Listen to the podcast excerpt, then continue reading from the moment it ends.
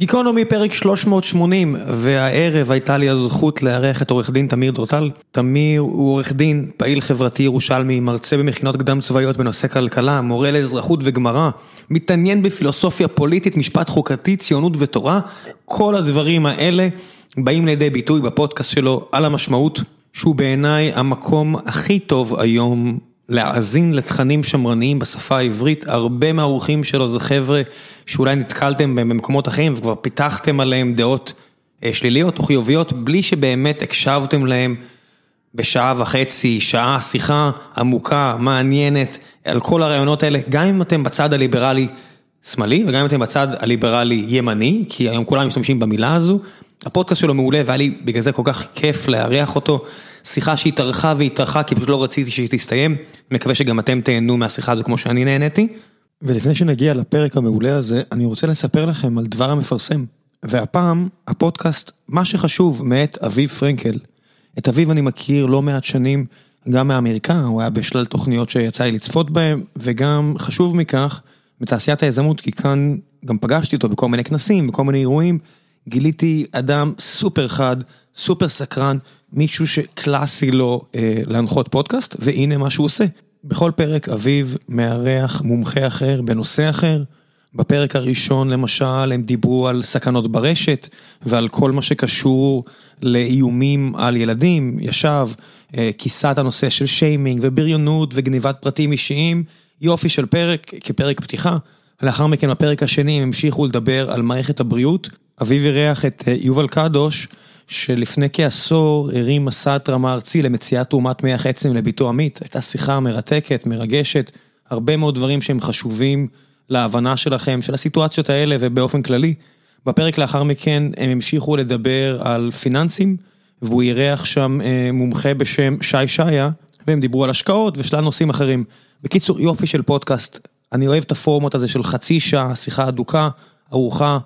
מעניינת מאוד, קולחת, ופלוס אני קצת משוחד, כי אני מאוד מאוד מחבב את אביב ברמה האישית. הפודקאסט מה שחשוב עם אביב פרנקל מוגש לכם בחסות כלל ביטוח ופיננסים, וזו המלצה אישית שלי. לכו, תשמעו, תאזינו, אני אשאיר לכם לינק לעמוד שלהם בספוטיפיי, ולכל צורה אחרת שבה אפשר להאזין לכך. תגידו לי מה אתם חושבים על זה, תגידו להם, הם ישמחו לכל פידבק, בטח אביב שהוא מישהו שאני בטוח שרק רוצה להשתפר. ועכשיו, גיקונומי, 380, תהנו.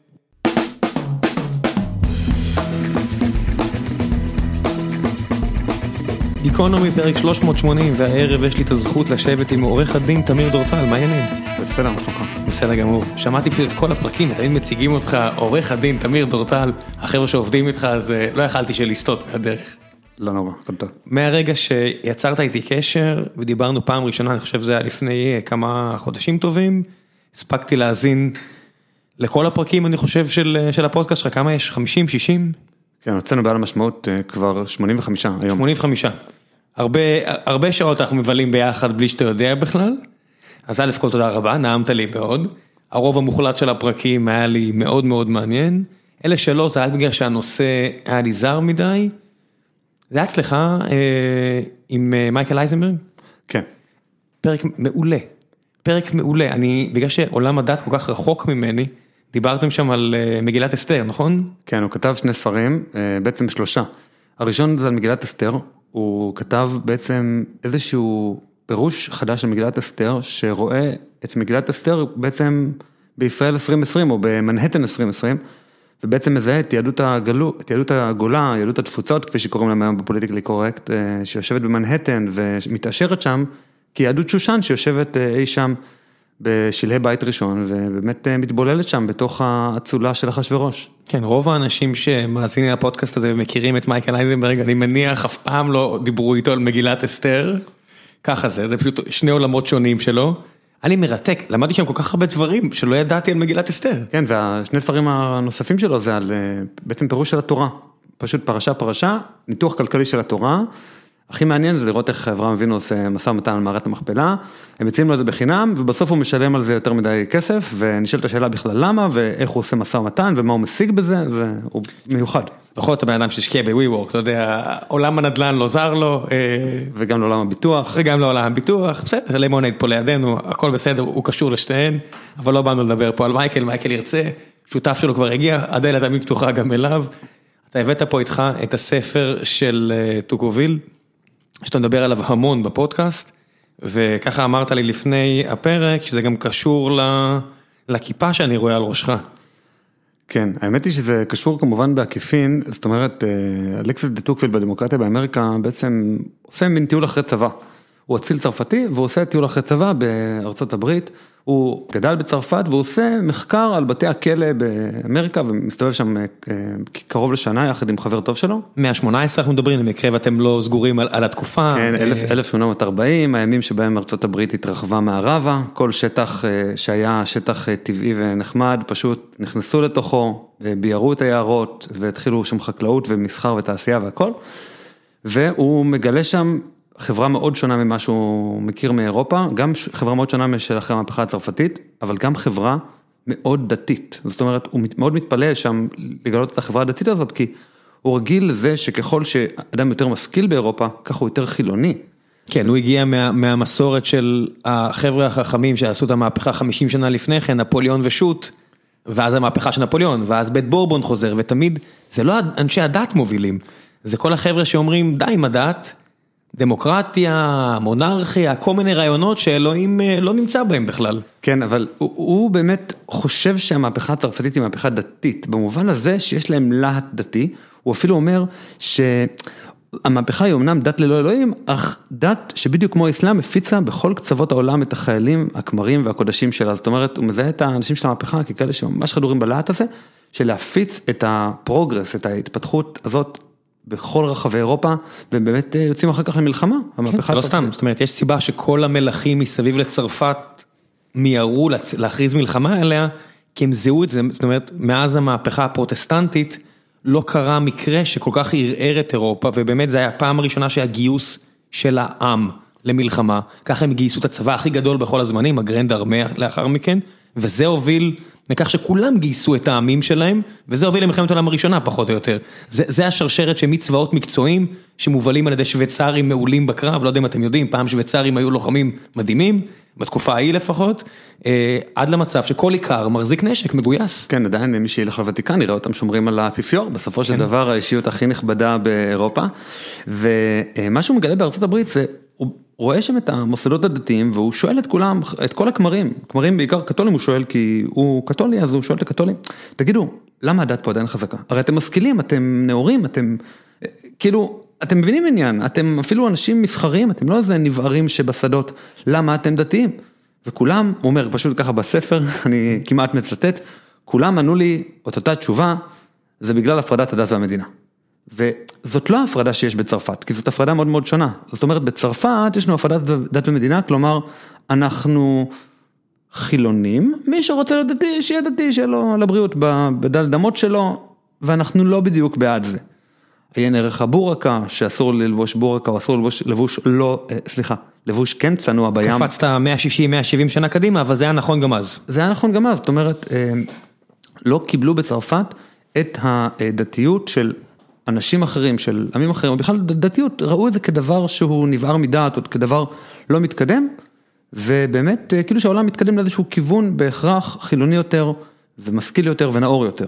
ובארצות הברית אמרו לא, אנחנו נאורים ואנחנו דתיים. והם אומרים לו, לזה תוקביל, זה בגלל הפרדת הדת והמדינה, זה בגלל שהמדינה לא מתערבת לנו בדת. אז הוא קצת כזה לא מבין, הוא לא מבין מה, מה הקשר בין הפרדת הדת והמדינה, והוא פתאום מבין שה... הצורך הזה באלוהים, הצורך הזה בהשגחה, הצורך הזה במשמעות לחיים, שאנחנו לא פשוט חומר שנעלם אחרי שאנחנו מתים, זה משהו טבעי באדם, ואם המדינה לא תפריע, והמדינה לא תשלם לכמרים, או תיצור את החסות שלה על הכמרים, על הרבנים, על מי שזה לא יהיה, אז אנשים התחברו לשם, למוסדות הדתיים ולאמונה ולקהילה הדתית בצורה מאוד מאוד טבעית. זאת אומרת, אנחנו רואים את זה גם ברחבי העולם, שאנשים חילונים כמוני, צריך לציין, שהיו בטוחים שיהיו ילדים שיהיו יותר ויותר חילונים. אנחנו רואים שהעולם לא הולך למקום יותר חילוני, וכל מקום שבו אסרו על דת, נגיד כמו רוסיה, כמו מקומות כאלה, הפסיקו עם זה, הדת חזרה. אה, כל מקום שבו הפסיקו להתערב, אם זה ארה"ב, הדת חזקה. יש חילונים, בסדר, זה בסדר, יש פשוט הרבה יותר אנשים מאשר פעם, אבל הדת לא הולכת לשום מקום. כן, גם נשאלת השאלה בכלל יש השפעות רוחב, מה שנקרא רחוק התוצאות הבלתי מכוונות, זאת אומרת, אוקיי, אז נגיד שיש אנשים שהם, שהם חילוניים, כמה ילדים הם מביאים, זאת אומרת, כמה דור המשך יש להם, יש גם את השאלה ההפוכה, אוקיי, אז יש דתיים, אבל מרוב שהרוב הוא חילוני, אז הם מתבוללים ברוב כמו כל מיעוט שמתבולל ברוב, זאת אומרת, בציבור הדתי יש אחוזי נטישה מאוד גדולים כלפי הציבור החילוני, בין אם זה שליש, בין אם זה חצי, בין אם זה שמיני. כן, אבל כשאתה מביא שישה, שבעה ילדים, אה, השליש הזה בטל בשישים לעומת השני שליש, וחוק המספרים, אתה יודע, אקספוננציאלי, זה, זה עולה מהר. כן, אבל זה כמו אש בשדה קוצים, זאת אומרת, אה, ברגע שאתה רואה שחצי מהכיתה שלך או שליש מהכיתה שלך חילונים, אז אתה אומר, למה להיות דתי, או כלומר, הרבה יותר נוח להיות בחברת הרוב. וגם זה עוד מושג שהמציא דה טוקוויל. הסיפור הזה עם עריצות הרוב. הוא אומר שהעריצות של הרוב, או זאת אומרת ההשפעה של הרוב, או ההשפעה של החברה עלינו במדינה דמוקרטית, היא כל כך גדולה, כי בניגוד לחברה של פעם, שהיא חברה אריסטוקרטית, שתמיד יש מיעוט אריסטוקרטי שמתנגד למלך, והמלך שהוא מיעוט בעצמו שמתנגד לעם, והעם יש בתוך כל מיני פלגים. בחברה דמוקרטית, once הרוב החליט משהו ואתה בצד השני, זה מאוד קשה להיות בצד השני, זאת אומרת... כל ילד שלומד כיתה י"א עכשיו מכיר את המושג הזה, עריצות הרוב, אתה יודע, כל ספר אזרחות כזה מצ'וקמק ואתה מורה, לא נעים להגיד מצ'וקמק, אבל כשאני מסתכל על ספרי לימוד לתיכון ואני משווה את זה עם מקורות הידע האחרים שיש היום, מפודקאסטים, אפילו ויקיפדיה, אני זוכר שאני הייתי ילד, שוויקיפדיה רק התחילה, הייתי באוניברסיטה, והמרצים הסתכלו בכזה זלזול על ויקיפדיה, ואני מסתכל היום ואני אומר איזה מקור ידע זה פנטסטי, איזה, איזה מפעל של האנושות, ואני אומר רק ויקיפדיה, אותו מקור בחינם, כל כך הרבה יותר מעניין מכל ספר לימוד בתיכון שהוא כזה דוגמטי וכזה מוכוון לשאלות לשאול עליו, אז אני אומר עריצות הרוב ככותרת מופיע בכל ספרי האזרחות האלה, אבל טוקוויל מסביר גם מה זה, ההסבר הרגשי הזה של להבין שהקול שלך חסר משמעות וכל... אני תמיד מביא את הדוגמה של חבר טוב שיש לי שגר באריזונה, והוא אה, בצד הכחול. והוא תמיד כשאני שואל אותו, תגיד, אתה מצביע? הוא אומר, בשביל מה? מה הטעם? המדינה אדומה, הקול שלי לא נספר. ופתאום היא התהפכה. כן, והוא אמר לי, והוא אומר לי עכשיו, תמיד ידעתי שזה יקרה. יש לי הרבה הודעות בינו ב-20 שנה האחרונות שהוא אמר, זה אף פעם לא יקרה, אבל עובדתית ההרגשה הזאת של אין לי אפילו מה ללכת להצביע, כי הרוב כופה עליי את דעתו, זה זה חלק מהדברים שלפני 150 שנה הוא כתב עליהם באותו טיול אחרי הצבא שלו. כן, והוא בעצם אחד הסוציולוגים הראשונים, ואחד הדברים המעניינים שאני בתור מורה בתיכון מאוד שמחתי על הלימוד ברחוק דווקא, זה שפתאום התלמידים רואים בזום את הספרייה שיש לי מאחורה, ואז אנחנו מדברים על אזרחות ואני אומר להם, תשמעו, יש לי ביקורת סביב איך שהמושג הזה כתוב בספר הלימוד שלכם או משהו כזה, הייתי מנסח אותו אחרת, אה, האייק נגיד מנסח את זה בצורה שונה לגמרי, או דה טוקוויל בצורה שונה שהיא הרבה יותר נכונה בעיניי. ואז הם מבקשים המלצות לספרים פתאום, ואתה רואה את הספר, הספר 800 עמודים פלוס? ספר גדול. ויומיים אחר כך, שולח לי תלמיד תמונת וואטסאפ, קניתי את יסודות הכלכלה של תומאס סואל. כי אמרתי להם שהחור הכי גדול בהשכלה בעיניי בחברה הישראלית, הוא בכלכלה.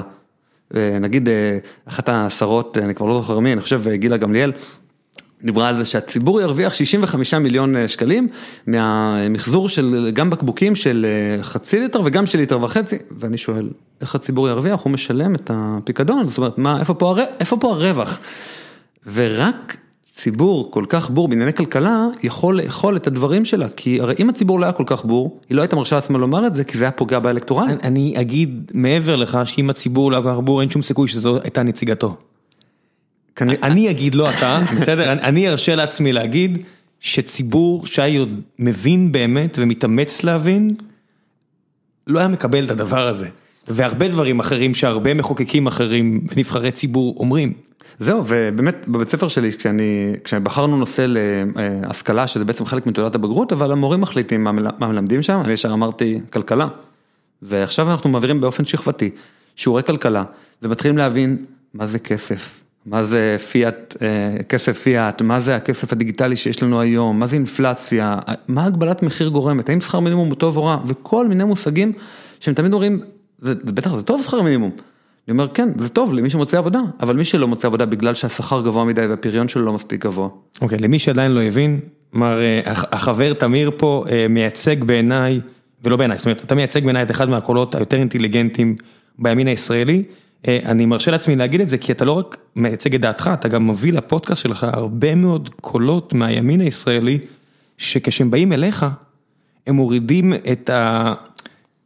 את הצורך ליצור פרובוקציה, כי רוב התקשורת לא חושבת כמוהם, רוב התקשורת, בוא נגיד המיינסטרימית, לא ערוץ 20 וכאלה, ואז הם מרגישים צורך לצעוק חזק יותר כדי שיקשיבו להם הרבה מהם, וכשמגיעים אליך הם נינוחים, ואתה יכול לשמוע את דוקטור גדי טאוב מדבר, ואתה אומר, אה, יש פה הרבה נקודות מעניינות, ואתה יכול לשמוע את הלל גרשוני שבטוויטר אה, נוטה אה, להיות קצת טרול, ופגשתי אותו והוא היה פה בפודקאסט, הוא בן אדם מאוד חד, ומאוד ענייני, וכשהוא יושב ומדבר איתך על מחזור, אין לו בעיה להגיד, פה למשל צריך למחזר, או פה לדוגמה אה, זה עושה ממש טוב, והוא לא, לא מרגיש צורך להתלהם, כי הבמה היא נינוחה לדעות מצד ימין.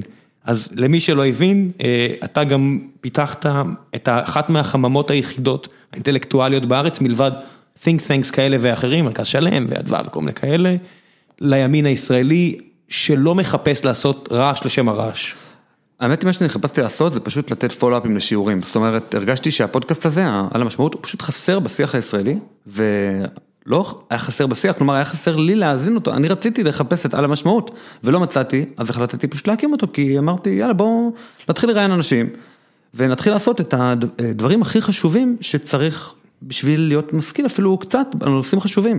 ועכשיו אחרי שאני מעביר שיעורים בכל מיני מקומות והרצאות, אז אני, שואלים אותי כמובן אחרי השיעור, מתקבצים תלמידים או מתקבצים כל מיני סטודנטים סביבי, ואז אני אומר, על זה עשיתי פרק, על זה עשיתי פרק, על זה, ובואו נדבר אחרי שתשמע את הפרק, חבל שאני עכשיו אדבר את מה שעשינו כבר בפרק, וזה, אני חושב, דבר אדיר שהיום התרבות היא לא כל כך אוריינית, זאת אומרת, אם אני עכשיו ממליץ על הדמוקרטיה באמריקה, שזה 860 עמודים, אומנם בלי הערות שוליים, אבל לא הרבה אנשים ייקחו את הזמן ויקראו את זה, אבל דווקא את השיחה שלנו, יכול להיות שאנשים יאזינו ויגידו, אוקיי, יש פה כמה נקודות שהתווספו לארגז כלים של מדיניות הציבורית שלי, שאני עכשיו יכול להשתמש בהם, לדוגמה, הדת כמוסד פוליטי, ולא הדת רק כמשהו של אמונה. אני חושב שפודקאסטים גירו את הסקרנות, וזה עובדתית, אני רואה עם הרבה מאוד אנשים שמאזינים לפרקים, ואחרי זה שולחים הודעות, וזה אחלה דרך, כי אם הדיכוטומיה הזאת בין תכנים קצרים ומתלהמים בטלוויזיה או לא יודע איפה בטוויטר לבין ספר של 800 עמודים, אז המוח הולך למה שקל, וכשנתנו לאנשים אופציית ביניים של שיחה של שעה וחצי, שהיא יותר לכיוון הספר אבל היא קצרה ונגישה, אז זה מספיק גירת הסקרנות כדי לעשות את הקפיצה הבאה. לתלמידים, תחשוב על זה, אין את זה בגלל שהם חיים, הם מופגזים במה שגונב להם את התשומת לב. ואף אחד לא מנסה לגשר להם את הפער, אז זה הכל או כלום, ואז הולכים על כלום. ואתה עושה את זה. כן, האמת היא, לתלמידים בכלל בימינו יש בעיה מאוד גדולה, לפחות אני רוצה כאן להמליץ על שיחות של ג'ונתן הייט, שהוא נתן גם אצל ג'ו רוגן וגם במקומות אחרים, הוא, הוא פסיכולוג חברתי אמריקאי, ככה... אני אשים את הלינק השנייה. הוא אמנם דמוקרט, מרכז, שמאל, ומצביע תמיד למפלגה הדמוקרטית, יהודי מניו יורק. והוא מספר על זה שהדבר הכי גרוע שיכול לקרות לנוער דהיום, זה שהם יהיו ברשתות חברתיות כלשהן בגיל של חטיבת ביניים. ומה שהוא אומר, הוא אומר משהו מאוד מעניין על החברה האמריקאית וגם על החברה הישראלית האמת של היום, זה שאנחנו מאוד מאוד מגוננים על הילדים שלנו, אנחנו לא נותנים להם כמעט לצאת החוצה וללכת למכולת לקנות איזה משהו קטן, או ללכת לגן שעשועים מעבר כי אולי יבוא איזה מישהו, אנחנו אפילו לא משאירים אותם ברכב חמש דקות, כמובן לא בקיץ הישראלי. ומצד שני, אנחנו חושפים אותם להפגזה הכי נוראית והכי אלימה שיכולה להיות על הביטחון העצמי שלהם, כבר בגיל 10, 9, יש כאלה שמקבלים את הסמארטפונים הראשונים, מתחברים לרשתות החברתיות, והביטחון העצמי שלהם מופגז. כי כאילו אני ואתה באים ומפרסמים דברים ברשתות, את הדעה שלנו, אז אומרים הדעה שלך היא מאפנה וזה. מה הם מפרסמים? תמונה שלהם. ואז יורדים עליהם. ואז הם פתאום מתחילים, ההתאבדויות דווקא אצל בנות הולכות ועולות. בנים פשוט משחקים משחקים בפלאפונים, אבל בנות ממש נפגעות מרשתות חברתיות בגיל כזה. כן, זה משהו שגם למדתי בפרק אצל ג'ו רוגן, היה שם, אז תקנו אותי אם אני טועה מן הסתם, זו הייתה מומחית גדולה בתחום, בכל מה שקשור לשינויי מין, וניתוחים וטיפולים וכאלה, אז, ואף אחד לא הסכים, אף אחד לא יכל לראיין אותה מלבד ג'ו רוגן, מסיבות ברורות, כי הנושא הזה... אנשים פה בארץ לא מבינים עד כמה הוא נפיץ בארצות הברית, אבל זה תחום... הוא לוחם MMA לשעבר, אז הוא יכול, נכון? הוא לא לוחם MMA לשעבר, הוא פרשן, אבל הוא בעיקר בעיניים 100 מיליון דולר מהחוזה האחרון שלו, אז באמת שלא אכפת לו מכלום, אבל הוא אירח שם אותה, והיא נתנה שם סטטיסטיקה שפשוט בעטה לי בראש, היא אמרה שפעם ניתוחים לשינויי מין, היו משהו כמו שניים על עשרת אלפים, ואתה אומר, נשמע הגיוני, יש איזשהו... איזשהו משהו שלא משתלב בול ביולוגית, פסיכולוגית, פסיכיאטרית, משהו לא משתלב, אנשים עושים ניתוח שינוי מין, שניים מעשרת אלפים, עושה לי שכל. וגם חיים באושר אחר כך, זאת אומרת נגיד דן אינטרנשיונל אף פעם לא עשיתי ניתוח פסיכולוגי, נראה לי שהיא חיה בסבבה. אני מאחל לה, נראה מהצד שכן. אה, וזה נראה לי גם הגיוני, שתיים מעשרת אלפים, אני אומר, זה, זה עושה לי שכל, סתם, אני לא מבין כלום מהחיים שלי. ואז היא אמרה שעם כל התופעה האחרונה, והיכולת ליצור לחץ חברתי והכל, הסטטיסטיקה הנוכחית היא שני אחוז. אמרתי, מה אני? עוצר וחוזר אחורה בפרק ואני אומר, מה שני אחוז? היא אומרת ששני אחוזים מהנערות בארצות הברית עוברות, רוצות לעבור, זאת אומרת, הן עושות משהו פעיל לטובת זה. אמרתי, מה שני אחוז? זה מספר לא ייאמן. עכשיו, זה, זה טיפולים שהם ממכוחים נורא אגרסיביים על החזה, של לרסק את הרקמה של החזה, ועד לכל מיני דברים, ואני שומע את הפרק ואני אומר, לא יכול להיות, ועכשיו אין גם דרך כל כך לבדוק את זה. סתם לסבר את האוזן, זה כל מי שיש לו נגיד פסיכומטרי 720 ומעלה, זה 2% מהאוכלוסייה, זה כלום, זה, זה כאילו אנחנו זה מכיר... לא כלום. לא, אני אומר זה המון, זה הכוונה, כאילו, אני מכיר מלא אנשים עם פסיכומטרי כזה, אז נכון. כאילו באמריקה, נגיד לדמיין את כל האלה מ-720 פלוס, שהתחילו איזשהו תהליך, וואו. וזה תהליך שהוא לא הפיך. אה, ואתה מסתכל על זה ואתה אומר, אוקיי, עכשיו אתה מכיר, אתה יכול אתה יכול לחשוב על יוון, על תקופות שבהן מגדר היה הרבה יותר פלואידי והכל, אבל משהו מרגיש לי בנוגע לארצות הברית, אני לא- ארחיב על זה, כי אני לא- גם לא מבין במגדר יותר מדי, אבל אתה מסתכל ואתה אומר, אנחנו חיים בתקופה שה- שהשינויים בה הם עצומים ומהירים, וכל מה שיש להגיד זה, זה תקופה מרתקת. אם היה טוקוביל היום שמסתובב בארצות הברית וכותב ספר, זה לא ספר של 800 עמודים, זה, זה מגילה בלתי נגמרת, שהוא לא יכול לפרסם אותה. האמת היא שהוא מאוד מקצר, זאת אומרת, הוא כבר בגיל 26 פרסם את הכרך הראשון, והוא נהפך להיות כוכב אה, באירופה ממש אה, כמה חודשים אחרי שזה פורסם והגיע לכל המקומות, הוא נהיה אה, כוכב עולה. ועוד משהו שהוא מגלה שם, מעבר לזה שהדת היא אה, חזקה ככל שהשלטון בעצם מוריד ממנה את הטלפיים שלו, זה שהרשויות החז... המקומיות שם מאוד מאוד חזקות, זאת אומרת, הן מנהלות כמעט הכל, והשלטון הפדרלי, אי שם, תדמיינו, אה, המאה ה-19, השלטון הפדרלי יושב לו בוושינגטון די.סי. גם זה חדש, זאת אומרת, אפ- אפילו ההקמה של העיר הזו, שמרילנד הביאה קצת ווירג'יניה הביאה קצת, אפילו זה היה חדש בזמנו. ברור, כן, הוא מדבר על זה שהרשויות המקומיות והמדינות, או נקראו פעם המושבות, הן היו הרבה יותר עתיקות כמובן מה- מהאיחוד עצמו. והוא מספר על זה שהאיחוד, כלומר השלטון הפדרלי לא באמת שולט מוושינגטון די.סי, הוא, מין המשך של המסורת של המלך האנגלי של אה, ההזנחה המבורכת, ככה זה נקרא. אה, והרשויות המקומיות פשוט מנהלות את הכל. וכיום זה כל כך זר לנו, זאת אומרת, אז חלק מהתל"ג שהלך לממשל הפדרלי זה היה 2 אחוז. כלומר, מה זה 2 לא היה מס הכנסה למי ששואל. לא, מס הכנסה היה, היה מכס והיה עוד כל מיני מיסים קטנטנים כאלה, אבל 2% מה, מהתל"ג היה הולך לממשל הפדרלי, והיום זה סביב 30%. סתם שתבינו כמה הממשל הפדרלי בא והשתלט על הדבר הזה. עכשיו, באתוס הישראלי ובאתוס הצרפתי ובאתוס של הרבה מדינות אירופ... אירופאיות, הריכוזיות הזאת של הממשל היא דבר מאוד חיובי, זאת אומרת, בוא, נ... בוא נעשה את המהלך שנעשה במדינת ישראל לפני כמה שנים, של לאחד רשויות. למה שיהיה גם רמת גן וגם גבעתיים? בוא נעשה מטרופולין אחד, עם מזכירה אחת, במקום ארבע מזכירות או חמש מזכירות וחמש אגפים כאלה, נעשה מזכירה אחת, אגף אחד, שינהל, יעשה מכרזים גדולים לחברות אה, ניקוי אשפה, ויהיה הרבה יותר יעיל. ודה טוקוויל אומר, ממש לא, מרים דגל אדום ואומר, הרשויות המקומיות הן נותנות לנו את האפשרות לברוח מהם. זאת אומרת, ברגע שכל השלטון הארצי הוא מנגן לפי זה חליל אחד, ואתה לא מתאים לך, לא מתאים לך ביבי, וזה שם שאני לא מזכיר הרבה בפודקאסט שלי, אתה לא יכול לברוח מה, מהשלטון הארצי. אבל אם נגיד שפתאום עיריית גבעתיים מתעמרת בך, אתה אומר בסדר, אני עוד כמה שנים אעביר את המשרדים שלי. אני אחצה את הגבול אביב." לרמת גן. בדיוק, אני אחצה את הגבול לרמת גן. ויכול, והיום הבעיה היא שהשלטון במשרד הפנים לא נותן לרמת גן ולגבעתיים אה, ממש לקבוע כללים משלהם. אלא על כל תקציב של רשות מקומית בארץ צריך לחתום שר הפנים. ובשביל למנות כל מיני בעלי תפקידים, שר הפנים צריך לחתום עליהם. ואתה יודע מי ראש המחוז של מחוז מרכז, או מחוז תל אביב, או מחוז ירושלים, או... אני לא מכיר את האנשים ברור האלה. שלא. כי הם פקידים. בארצות הברית בוחרים אותם ממש, יש, אה, ב... אם מי שזוכר את הבחירות של בוש ב... אלפיים. ב-2000, אז למה התבלבלו בפלורידה? כי מרוב שהיה כל כך הרבה אה, אפשרויות הצבעה. אפשרויות אה, הצבעה, לא אפשרויות הצבעה, נושאי הצבעה. נושא הצבעה, זאת אומרת, אה, בארצות הברית בוחרים גם את המפקד משטרה של המחוז וגם את הפרקליט מחוז, את רות דוד, היו בוחרים תושבי תל אביב ואותה רות דוד, או אותה נקרא לה, לא יודע, ג'סיקה, שבארצות הברית, היא אומרת, יש לי מדיניות מאוד קשה כלפי סמים ומדיניות מאוד מקלה כלפי עבירות רכוש. ואז האנשים אומרים, אוקיי, אנחנו מעוניינים באחת כזאת, או לא מעוניינים. והיא אומרת, הרקורד שלי בתפקיד הקודם היה כך וכך, ואני רוצה להביא את הרקורד הזה. לא שזה ערובה למשהו, כן? צריך להגיד, זה לא אומר ששם, אם בחרת את הנושא של המלחמה בסמים, אז העובדה שזה הופך להיות חוקי בכל כך הרבה סטייטים, ובקרוב בארץ, כי גנרלים הגיעו ורוצים לעשות את המיליונים שלהם, וזה נראה כאילו זה עדיף על צוללות וכלי נשק, אז זה מה שיהיה, ותוך שנה זה יהיה חוקי, וזה מה יש.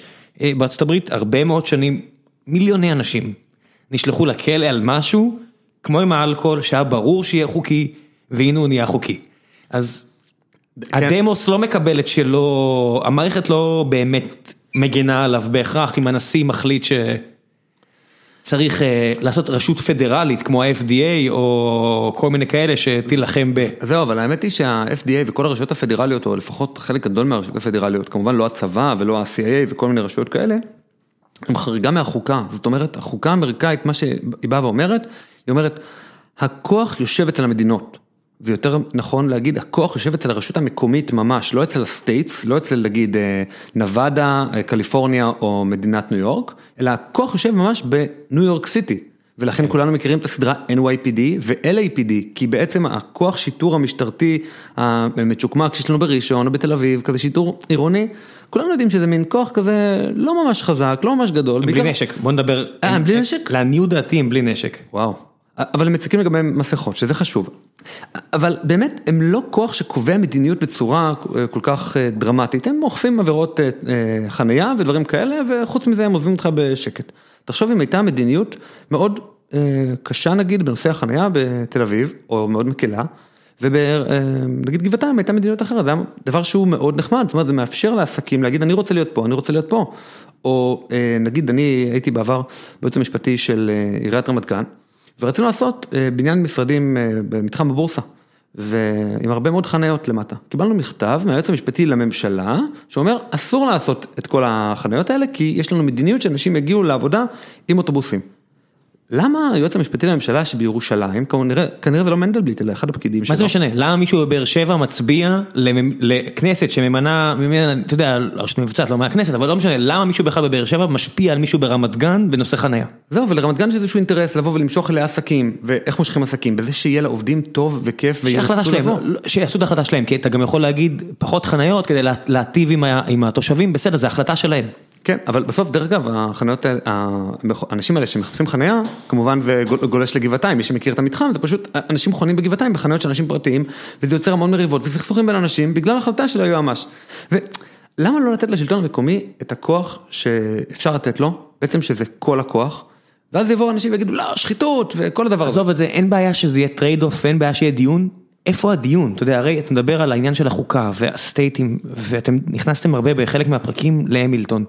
באוסף בובות הקטן שיש לי פה של אישים מההיסטוריה שאני מסתכל עליהם תמיד, אז יש את המילטון ומסמכי הפדרליסט שלו, ואתה אומר, הוא פרסם את זה כדי לשכנע את תושביו מסביב בניו יורק בצורך, בחוקה וכל מיני כאלה, ואתה אומר, איזה דיון, איזה ענקים אינטלקטואלים התקבצו שם כדי לחתום על מגיל, מגילת העצמאות האמריקאית הזו, ואתה רואה את רמת הדיון בארץ, גם מצד האנשים שמגיעים אליך, ואז אני שומע, אני אומר, אה, ah, וואו, טיעונים מעולים.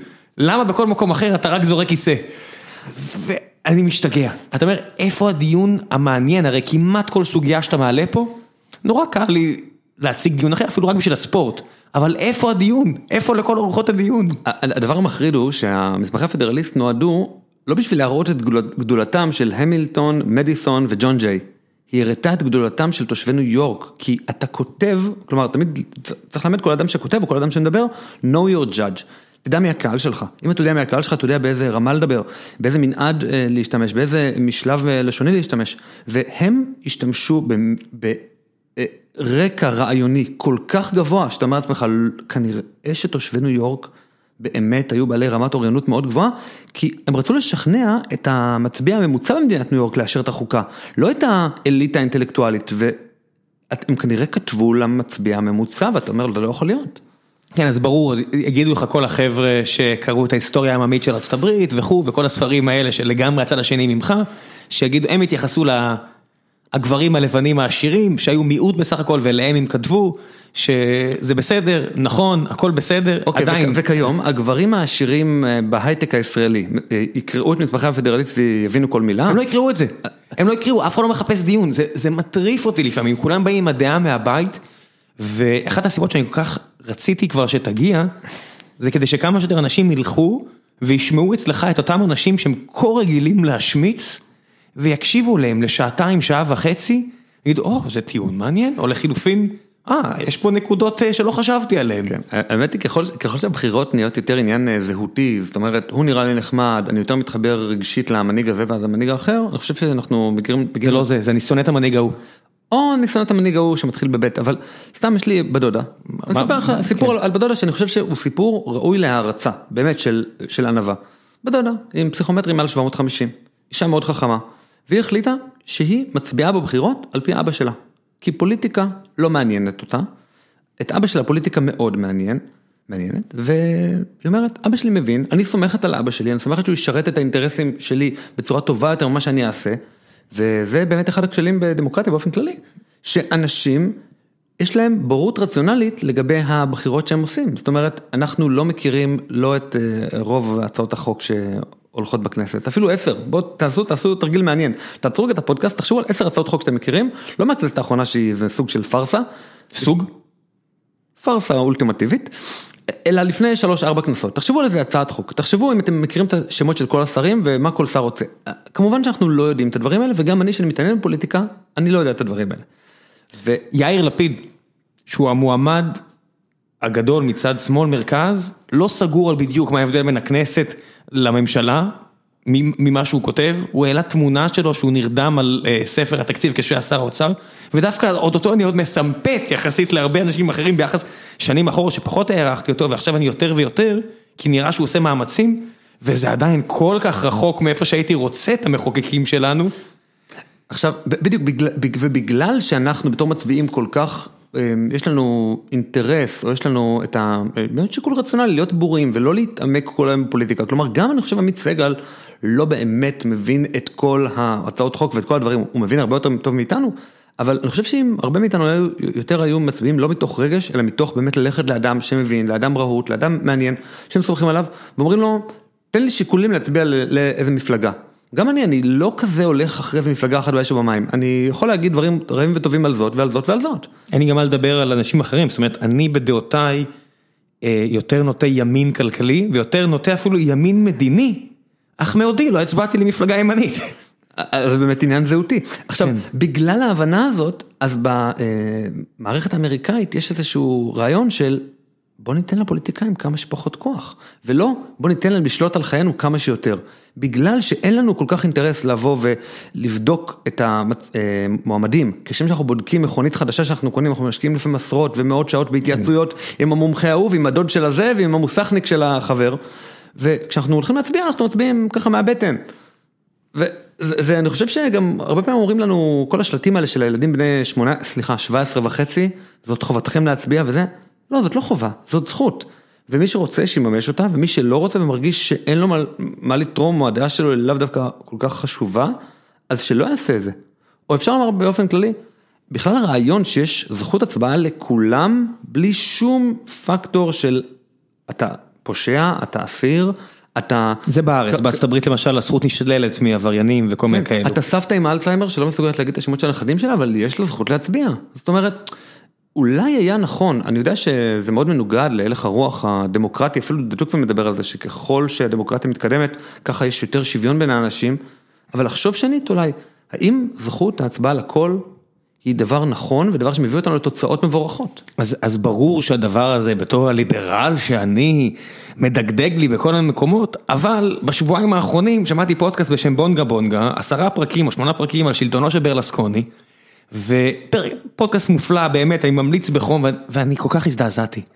זאת אומרת, איטליה, הוא, הוא ריסק אותה, זה, יש רק שתי מדינות, זימבבואה והאיטי שצמחו יותר בתקופה שלו. הפרשיות מין שלו והשחיתות שלו זה משהו שלא לא נתפס, באמת, אנחנו מסתכלים פה על על בנימין נתניהו ושומעים על טראמפ ו, וכל מי שאתם רוצים להעליל עליו, או אם אתם בצד השני ואתם רוצים לספר סיפורים על אה, ביידן ואובמה, מה שבא לכם, אתם רואים מה ברלסקוני עשה, אני אומר, אוקיי, כמה פעמים הצביעו לו? כמה פעמים הוא זכה? רגע, הוא עדיין ממליך המלכים בגילו האולטרה מתקדם, והוא לא הפסיק לרגע עם השטויות שלו? אני אומר, אולי באמת איזה מבחן, מבחן כשירות כלשהי, לא רק לנבחרים, אלא לבוחרים.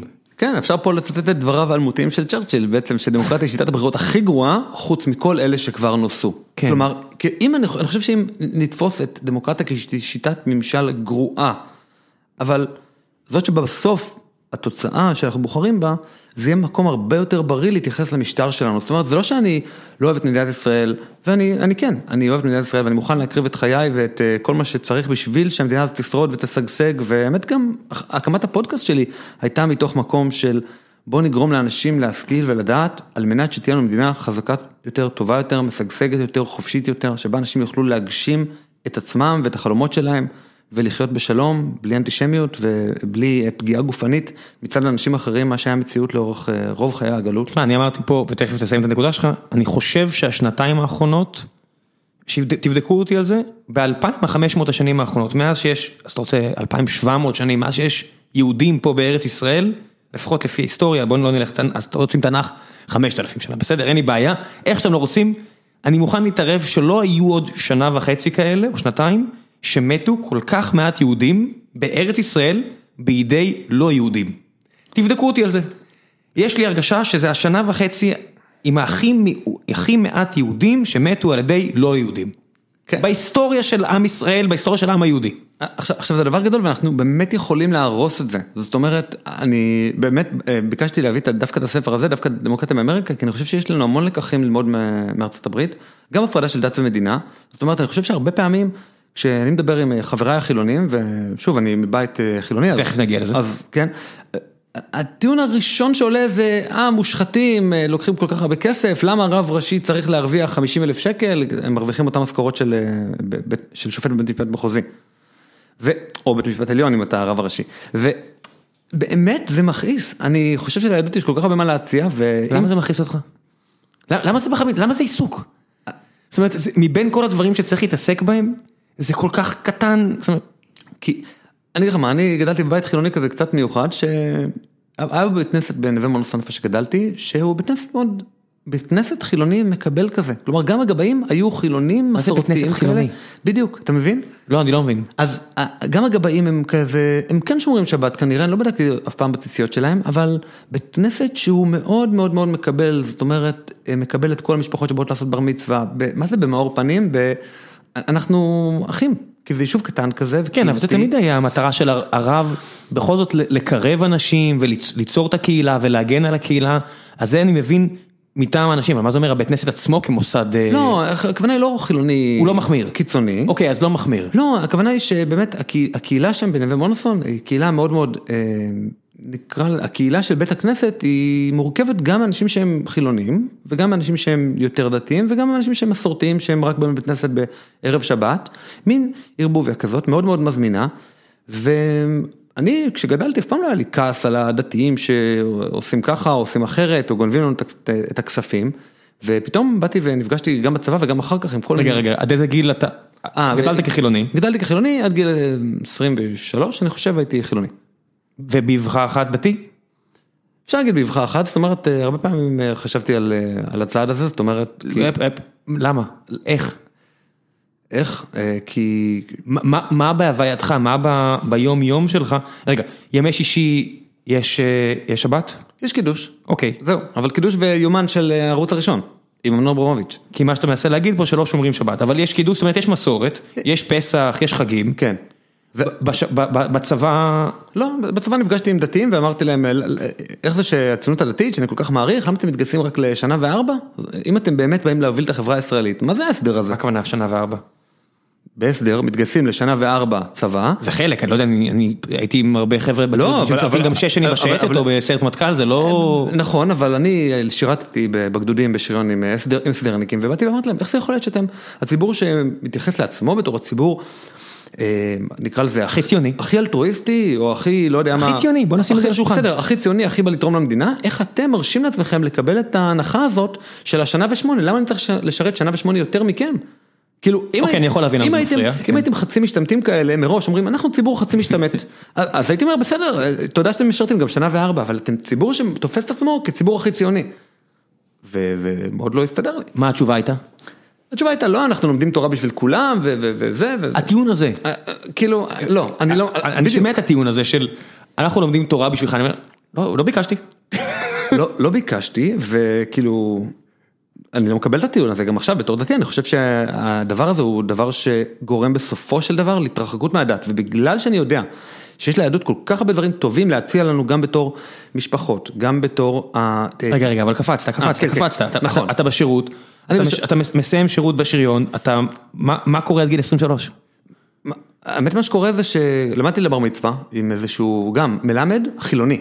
זאת אומרת, רגע, מל- רגע, מלמד- אנחנו בגיל 21, לא, לא לא, לא. אבל, אבל הכל התחיל בבר מצווה. אוקיי. כי למדנו ביחד פרקי אבות, ואמרתי, וואו, כל הדברים האלה שמספרים בפרקי אבות, כל המוסר, והווה מקבל את כל האדם בסבר פנים יפות, וכל מיני דברים יפים כאלה, אמרתי, אם זה נכון, אם זאת האמת, או אם זה דבר שהוא המסורת שלנו, למה אנחנו לא מקיימים את זה? כאילו, למה אנחנו בתור חילונים, למה אני לומד לקראת הבר מצווה, אבל זה רק פולקלור, וזה לא משהו רציני.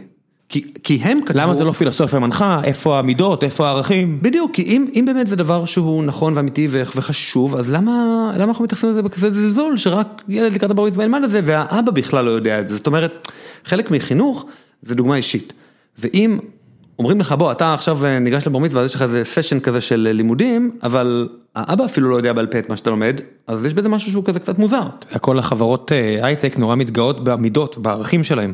לכל חברה היום שמחזיקה מעצמה יש סט של ערכים, ואחד הדברים שאני הכי אוהב, אני חושב שזה במצגת של נטפליקס, הם מראים אה, סט של ערכים של איזושהי חברה, ואז ה slide עובר, ב slide הבא אתה רואה שזה הסט ערכים של אנרון, של תהיה מכובד, תהיה ישר, תהיה את כל אלה, וה slide אומר, ערכים זה איך שאתה מתנהג, לא מה שאתה רושם על הקיר. וזה בדיוק זה, כל עוד היהדות נשארת בספר, נחמד, אבל זה לא באמת מידות, זה לא ערכים. כן, אבל היהד- היהדות גם היא דת של מצוות, זאת אומרת, היא דת מאוד משפטית, מאוד שאומרת לך מה לעשות, זאת אומרת, אתה צריך לעשות x, y, z. כן. הנצרות אומרת לך מה להאמין, אבל מה שתעשה, זאת אומרת, פאולוס אמר משהו מאוד מעניין, הוא אמר, אה, לא הכל ראוי, אבל הכל מותר. זאת אומרת, תתנהג איך שבא לך, רק תדע שחלק מהמעשים הם לא הכי איי כדאי לך להשתפר, ואם אתה לא מצליח, תבקש סליחה. היהדות אומרת לך, תקשיב, אתה תשלם את המחיר בעולם הבא. יהיה בדין. גם, גם זה, אתה יודע שהעולם, הרי, אתה אומר פאולוס, פאולוס זה- זה מהראשונה, מסתובב במדבר, מוצא איכשהו את ישו, בסדר, מאז יש כן. כל כך הרבה תיאולוגים נוצרים שהוסיפו כל כך הרבה שכבות, גם היהדות הרי, מה שאתה אמרת עכשיו על העולם הבא, זה, זה, זה גם באותה תקופה של, של המשנה אני חושב, עוד לפני הגמרא, הרעיונות האלה נכנסו, והרי זה, זה לא מופיע בתנ"ך, זה, זה יותר פרשנות ו, ויותר רעיונות ש... שהגיעו עם חכמי חז"ל וכל מיני כאלה, היהדות זה אלפיים ומשהו שנה של ספרים ו- ופילוסופיה, זה לא אז להגיד את זה ככה בקלות היהדות. אז רק לשם מיקוד הדיון, אני באמת עושה כאן הכללות, אבל בלי הכללות באמת אי אפשר ללמוד, נכון, ואנחנו, באמת אני עושה כאן בחז"ל, זאת אומרת, באיזשהו שלב בגיל, אני חושב 22, 20, התחלתי להיות פשוט מעריץ של חז"ל, זאת אומרת, אמרתי, וואו, מה שהם עשו, המפעל שלהם, של הגמרא, של המשנה, של בכלל, סתם קראתי את הכוזרי בתור חילוני, ואמרתי, וואלה, רבי יהודה הלוי הזה, זה לא רק רחוב, הוא יודע על מה הוא מדבר. יש לו. טיעונים משכנעים, והוא גם ככה באמצע הספר אומר וואלה, אה, גילית מקום חרפתי מלך כוזר, אנחנו באמת צריכים לעלות לארץ. ואז באמת גיליתי שהוא עלה לארץ, רבי יהודה הלוי, הוא לא רק כתב את זה בספר שלו. רמב"ם, יהודה הלוי, הרבה מהחבר'ה האלה מוצאים את עצמם בסוף בארץ ישראל. זהו, וזה זה מדהים, כלומר שהם אה, מדבר, הם עושים מה שמדברים עליו, ואז באמת נסעתי לארצות הברית למחנה קיץ בככה חודשיים, וגיליתי שם קהילה יהודית אה, מתבוללת ברמות, וזה מאוד כאב לי. זאת אומרת, גם מחנה קיץ היהודי שההורים משלמים סביב 20 אלף שקל אה, לחודש בקיץ, אה, המחנה מעורב לגמרי, זאת אומרת, אה, יהודים ושאינם יהודים, גם בצוות וגם בחניכים, והרי כל המטרה בינינו של המחנה קיץ הזה, זה לגרום ליהודים להתחבר עם יהודים ובסוף להתחתן איתם. כלומר, בסופו של דבר לפתח חברויות עמוקות בין יהודים, ואז גם יצא אותם אה, אה, רומנים, אותם דייטים, ויתחתנו עם יהודים. וכשאתה רואה מחנה קיץ כזה, שהוא בעצם חצי גויים, חצי יהודים וזה, ואתה אומר, הם, הם, לא, הם לא מבינים את הקטע מה זה מחנה קיץ? ואתה רואה שם את התרבות, ה, אה, נקרא לזה המתירנית, מאוד מאוד מאוד, זאת אומרת, שכבר אתה מגיע לשלב מסוים שפשוט נמאס לך מהכל, מכל הדברים שכאילו מותר ודחפו לך את זה. מ- הגעת מה- לרוויה. הגעתי לרוויה אני חושב אחרי שבועיים שלושה, כי זה פשוט, אוקיי, תמיד בתור בן נוער, אתה יודע, בתור בן נוער, אתה אומר, בנות, סמים, אלכוהול, כיף, יופי, כמה שיותר תנו לי וזה יהיה אחלה וזה יהיה, וזה יהיה מהנה ברמה אחרת, ותפקידי עכשיו בעולם זה ללכת ולצוד הנאות.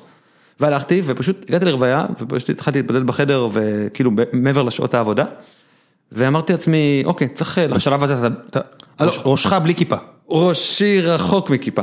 אבל בשלב הזה אבל אני עם המון שאלות על התרבות המערבית, זאת אומרת על, על המקום שהיא מכוונת אליו. זאת אומרת, האם המקום הטירני הזה, שאין לו שום אופק אחר. התרבות המערבית הליברלית. כן, הליברלית או האולטרה ליברלית, נקרא לזה הליברלית גם של גיל הנעורים. הליברלית במובן השמאלני של המילה, בסדר? כן. כי, כן. כולם, כי כולם היום משתמשים במילה ליברלי, אז בוא נגיד, בוא, בוא כן. נפגע ב, ב, בילד ברשע, הליברלי בצד השמאל. כן, ו, ואז באמת הלכתי להיות מדריך במכינת מעיין ברוך. ובמכינה עצמה גם המשכתי לשאול, תמיד אמריקה הייתה לי בראש, אמריקה המתירנית, לא אמריקה של דה טוקוויל, אה, ככה דתית, בסגנון הפרוטסטנטי אה, פוריטני. ושאלתי, שאלתי המון שאלות, ואז... את מי? את מי? את מי? את עצמי, את עצמי. לא, לא, לא הלכתי לשום רע ולא קראתי כמעט לא? לשום ספר. התביישת? אה, אני חושב שלא, אני חושב, לא יודע, אני חושב, אה, גם יצא לי בזמן הבחינה לעשות המון המון הדרכות והמון אה, מפגשים של בין דתיים לחילונים, והרבה פעמים יצא לי כמובן להנחות כל מיני מפגשים כאלה, ובאחד, אני חושב שבאחד המפגשים שהנחיתי, ככה כתבתי כותרת מתריסה, ואהבת את אה, השם אלוהיך? סימן שאלה, סימן קריאה, ואז אמרתי, איך אפשר לצוות לאהוב את אלוהים? זאת אומרת, אה, מה זה הדבר הזה שהתורה מצווה אותי לאהוב? אי אפשר לצוות לאהוב. תגידו למישהו לאהוב, הוא ישנא מיד. הוא מיד ירגיש ריחוק ויגיד, תעזבו אותי בשקט. ודיון כזה הנחיתי. אבל אני חושב שמצד שני, פשוט אה, איכשהו, הנסיבות מאוד מאוד עזרו לי, או אלוהים מאוד עזר לי. אני לא יודע, אני שומע מ... מקרובי משפחה מבוגרים שלצערי אין לי עוד הרבה שנים איתם, על חבר'ה שניסו לברוח מברית המועצות בשנות ה-50 וה-60, ועשו דברים משוגעים כדי לעשות את זה, ניסו לחטוף מטוס וכל מיני כאלה, באמת מהדברים האלה. כן. והם סיפרו לי פעם על, על היום שסטלין מת, ואיך כולם בכו. ואתה יודע, והייתי בפליאה, אמרתי, אבל ידעתם שהוא היה רוצח המונים, הרי ידעתם שהוא שלח כל כך רבים מכם למותם, למה בכיתם? לא יודע, בכינו, היינו מאוד עצובים. אז אתה אומר אי אפשר לצוות לאהוב, אני לא יודע, המאה ה-20 מראה שהכל מוזר. לא יודע, אבל יש את הסיפור המפורסם של שרנסקי, שבבוקר של סטלין מת, אבא שלו, לפני שהוא הלך לגן, בסדר? הוא שמח עליו, הוא כנראה זיהה את האישיות של שרנסקי כבר אז כאישיות חזקה. שרנסקי היה בן ארבע או שלוש באותו שנה. כן, כן, נכון. הוא, הוא, הוא לקח אותו רגע לחדר, ודרך אגב, וכמה משפחות גרו באותו חדר, הוא לקח אותו הצידה, אמר לו, תקשיב, נס גדול קרה לנו, אבל אתה לא, אתה בוכה עם כולם בגן. הוא אמר לו, נס כזאת, תדע, קרה יום גדול ליהודים, כי העתיד שלנו תחת סטלין כנראה היה רע מאוד, רע ומר, ותדע שאנחנו שמחים בלב, אז תבכה עם כולם, ותדע שאתה, זה, זה כמו הנושאים בספרד, ממש. זה אחד הנושאים שהכי מרתקים אותי, הרי גם, גם מותו, אחד מהאנשים, אני לא חושב, אני לא זוכר מי זה בדיוק היה, ששמר על הדלת, הוא ידע שהוא גוסס שם, כן. כדי לדאוג שהרופא לא יגיע. הוא שמר שם 18 שעות כדי שה, כן. כדי שהבן זונה ימות. אז אז באמת יש סרט מגניב שנקרא סטנלי מת, כן. זאת קומדיה ממש מגניבה. פנטסטית. על על חרושצ'וב ובריה וסטלין. כן, כן, אני חושב שזה הבריה ששמר שם על הדלת בסיפור האמיתי, לא זוכר אם זה כן. מתועד בסרט. ובסוף... זה, זה קטע מטורף. כן, ובסוף הוא הוצא להורג גם. כמה ימים אחר כך. אתה יודע, יש את הציטוט המפורסם אה, ב-56, או לא יודע מתי, באחד הוועידות של ה... של הוועידה של המפלגה הקומוניסטית, אני לא זוכר מי זה היה, אבל המנהיג הנוכחי באותו רגע. חושוב, חושוב. אני חושב שזה היה חושוב, ולא יודע איך זה בדיוק הולך, הוא אומר שם, אה, מישהו צועק לו, אם אתה ככה מוקיע את סטלין, איך זה שלא אמרת משהו בזמן אמת? ואז הוא אומר, טוב, אדוני, תקום, תקום ותזדהה בתור אה, אומריך, ואז אף אחד לא קם, אומר, יופי, גם אני הייתי ככה. קל לדבר, אז באיזה שלב אתה, האקט הזה הוא הרי סמלי וכיפה זה משהו תרבותי איטלקי, זה לא משהו שהוא, זה אבל מתישהו אתה מניח את זה על ראשך, מתי זה קרה? לא, זה אקט חבל על הזמן. אני יודע, בגלל זה אני שואל. דרך אגב זה אקט חבל על הזמן, כי אז תפסתי את עצמי קצת כימני, כשהייתי חילוני, ותמיד יכולתי לנהל דיונים מאוד נחמדים עם אנשים, ולא אמרו לי, אה, אתה דתי. אני יודע איך זה מרגיש להיראות משיחי ולא להיראות משיחי. אתה לא נראה משיחי היום, אבל... לא, אבל יש אנשים שבעיניהם, אם אני עם כיפה, אז אני מראש משיחי ולא לגמרי רציונלי ולא, וקצת קוקו. אבל אני יודע איך זה להיות לפני. זאת אומרת, אני זוכר את הדיונים שניהלתי עם אנשים והם לא הניחו שהם יודעים מראש מה הדעה שלי, כי בתור חילוני, אף אחד לא יודע את הדעות לא, שלך. יש מספיק כמו ארז תדמור וכאלה שבלי כיפה על הראש והם עדיין... אה, בסדר, אבל ארז תלמור מפורסם, אני בזמנו לא הייתי מישהו שמכירים אותו, ואני אני פשוט ישבתי במסיבת גיוס של אה, חבר יקר, ואחותו הדתייה, אה, פתאום אה, אמרה לי בוא אה, ניקח אותך טרמפ אה, אה, לעיר ופה ושם וזה, ואז התחלנו לדבר, ובדייט הראשון היא אמרה לי, טוב, אתה כזה אוהב יהדות וזה, פולקלור, אבל אתה לא רציני, אני לא יכולה לצאת עם מישהו כזה, ואז אמרתי לעצמי, טוב, באמת הרבה זמן רציתי לנסות את זה ברצינות, וכמו שנאמר, אחרי המעשים נמשכים הלבבות, כלומר, עד שלא תנסה משהו באופן רציני, אתה לא תרגיש אותו.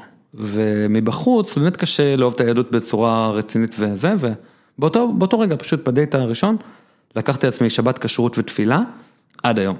וכשנפרדנו, זה באמת היה כאילו ממקום אישי שלי, שהלכתי אחר כך ולמדתי קצת בישיבה, אני מדבר על קצת שבוע, שבועיים. והמשכתי לשמוע שיעורים פשוט אה, מוקלטים אה, מאתר... למה לא- זה לא התאים לך? האורח חיים הזה? לא, הייתי כבר סטודנט, כלומר אני אדם רציני, אדם שרוצה להתקדם בחיים, לא אמרתי אני עכשיו אעצור את החיים, אלמד 3-4 שנים בישיבה, אשלים את הפערים, לא, יש לי תוכנית חיים כזאת, אני ארוץ עליה. אתה אומר, אתה בתלם אבל רוצה יהדות. בתלם, רוצה יהדות, אני אלמד את זה בזמני הפנוי, ו... כן, התחיל פשוט לחיות חיים יהודיים אה, מלאים, תוך כדי... כולל תרי"ג מצוות, אני לא יודע, כן, בסופו של דבר, אה, כן, באותו יום פשוט החלטתי שמה שאני יודע, אני עושה. מה שאני לא יודע, אני לא מחויב, כי שוב אני לא יודע, אבל אני מחויב ללמוד. אבל לא יודע, נגיד עבדתי עם אה, אדם יקר באחד ממקומות העבודה, הוא היה מארח, הוא היה מביא את הרבי בימי שישי, מכין לו את הצ'ונט, ומצד שני מקבל תשובות על פלפולים כאלה, שאמרתי, ריבונו של עולם, למה כל כך חשוב לך לדעת איך לשטוף את החסה בדיוק והכל, ואני אומר, לא יודע, הוא אומר, כי הרבי אמר שזה חשוב.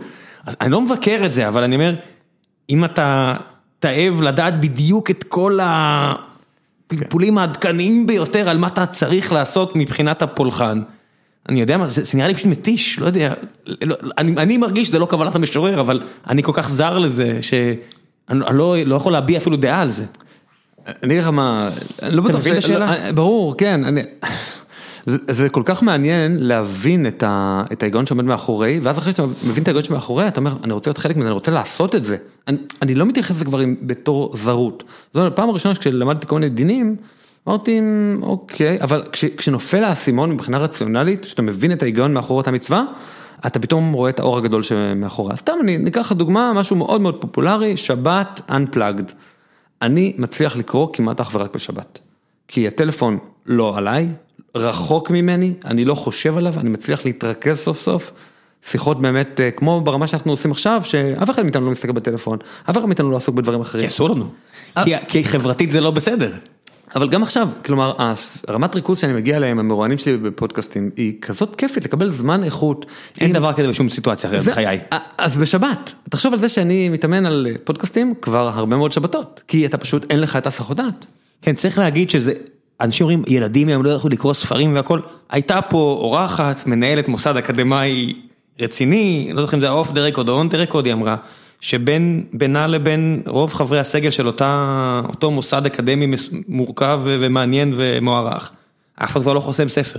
אנשים צריכים כבר להתאמץ כדי להיות מסוגלים לסיים ספר, ואני מדבר איתך על פרופסורים מן המניין. אז אני קראתי את הדמוקרטיה באמריקה פעם שלישית, לקראת הריאיון שלנו, בשבתות. ובזכות זה שדחינו את הריאיון בחודשיים, אז באמת הספקתי לסיים אותו כמו שצריך וזה, והרווחתי עוד הרבה נקודות מעניינות ש, שלא זכרתי מה... מעולם לא קראתי ספר פעמיים, אני, אני אומר, אם יש לי זמן, אני רוצה עוד ספר, אני רוצה עוד ספר. אני גם רוצה, אבל, אבל הספר הזה כל כך חשוב שרציתי להגיע מוכן לרעיון, אמרתי אני, אני רוצה לקרוא אותו שוב, ואני חושב שמאוד קשה לבוא ולהדריך, אה, נגיד חילונים, ממאז- ממאזיננו החילונים, כמו שנהוג לומר, אה, לבוא ואוקיי חבר'ה, קחו את הדבר הזה, קחו את הסיפור הזה של Unplugged שבת וקחו אותו לחיים. כי אני חושב בלי אמונה או בלי איזשהו מקום של זה אלוהי, אז אתה תתפתה מהר מאוד, לא אני רק אה, פה חצי שעה, אני רק בודק אם איזה מישהו שלח לי וואטסאפ, גם אנשים בוודאי. מצפים ממך, אני זוכר את זה בתור חילוני, אנשים מצפים ממך להיות זמין בשבת, כי הם קבעו איתך תוכניות לאחר הצהריים, או שהם לא קבעו איתך תוכניות והם סתם שואלים אותך כמה שאלות. והמקום מנוחה הזה באמת, אני חושב שמי ש... שאוהב לקרוא, זה, זה מתנה אדירה. גם ואני- באלכוהוליסטים אנונימיים יש אה, תאמין בכוח עליון, זה חלק מה- מהעניין הזה. וזה חלק מה... נקרא לזה תועלת הארצית שבאמונה. זאת אומרת, הרבה אנשים מאמינים באיזשהו אל, לאו דווקא משגיח, לאו דווקא כזה שאכפת לו מכל פרט ופרט בחיים שלנו, כל, מכל מעשה, אה, ויש רמות שונות של אמונה.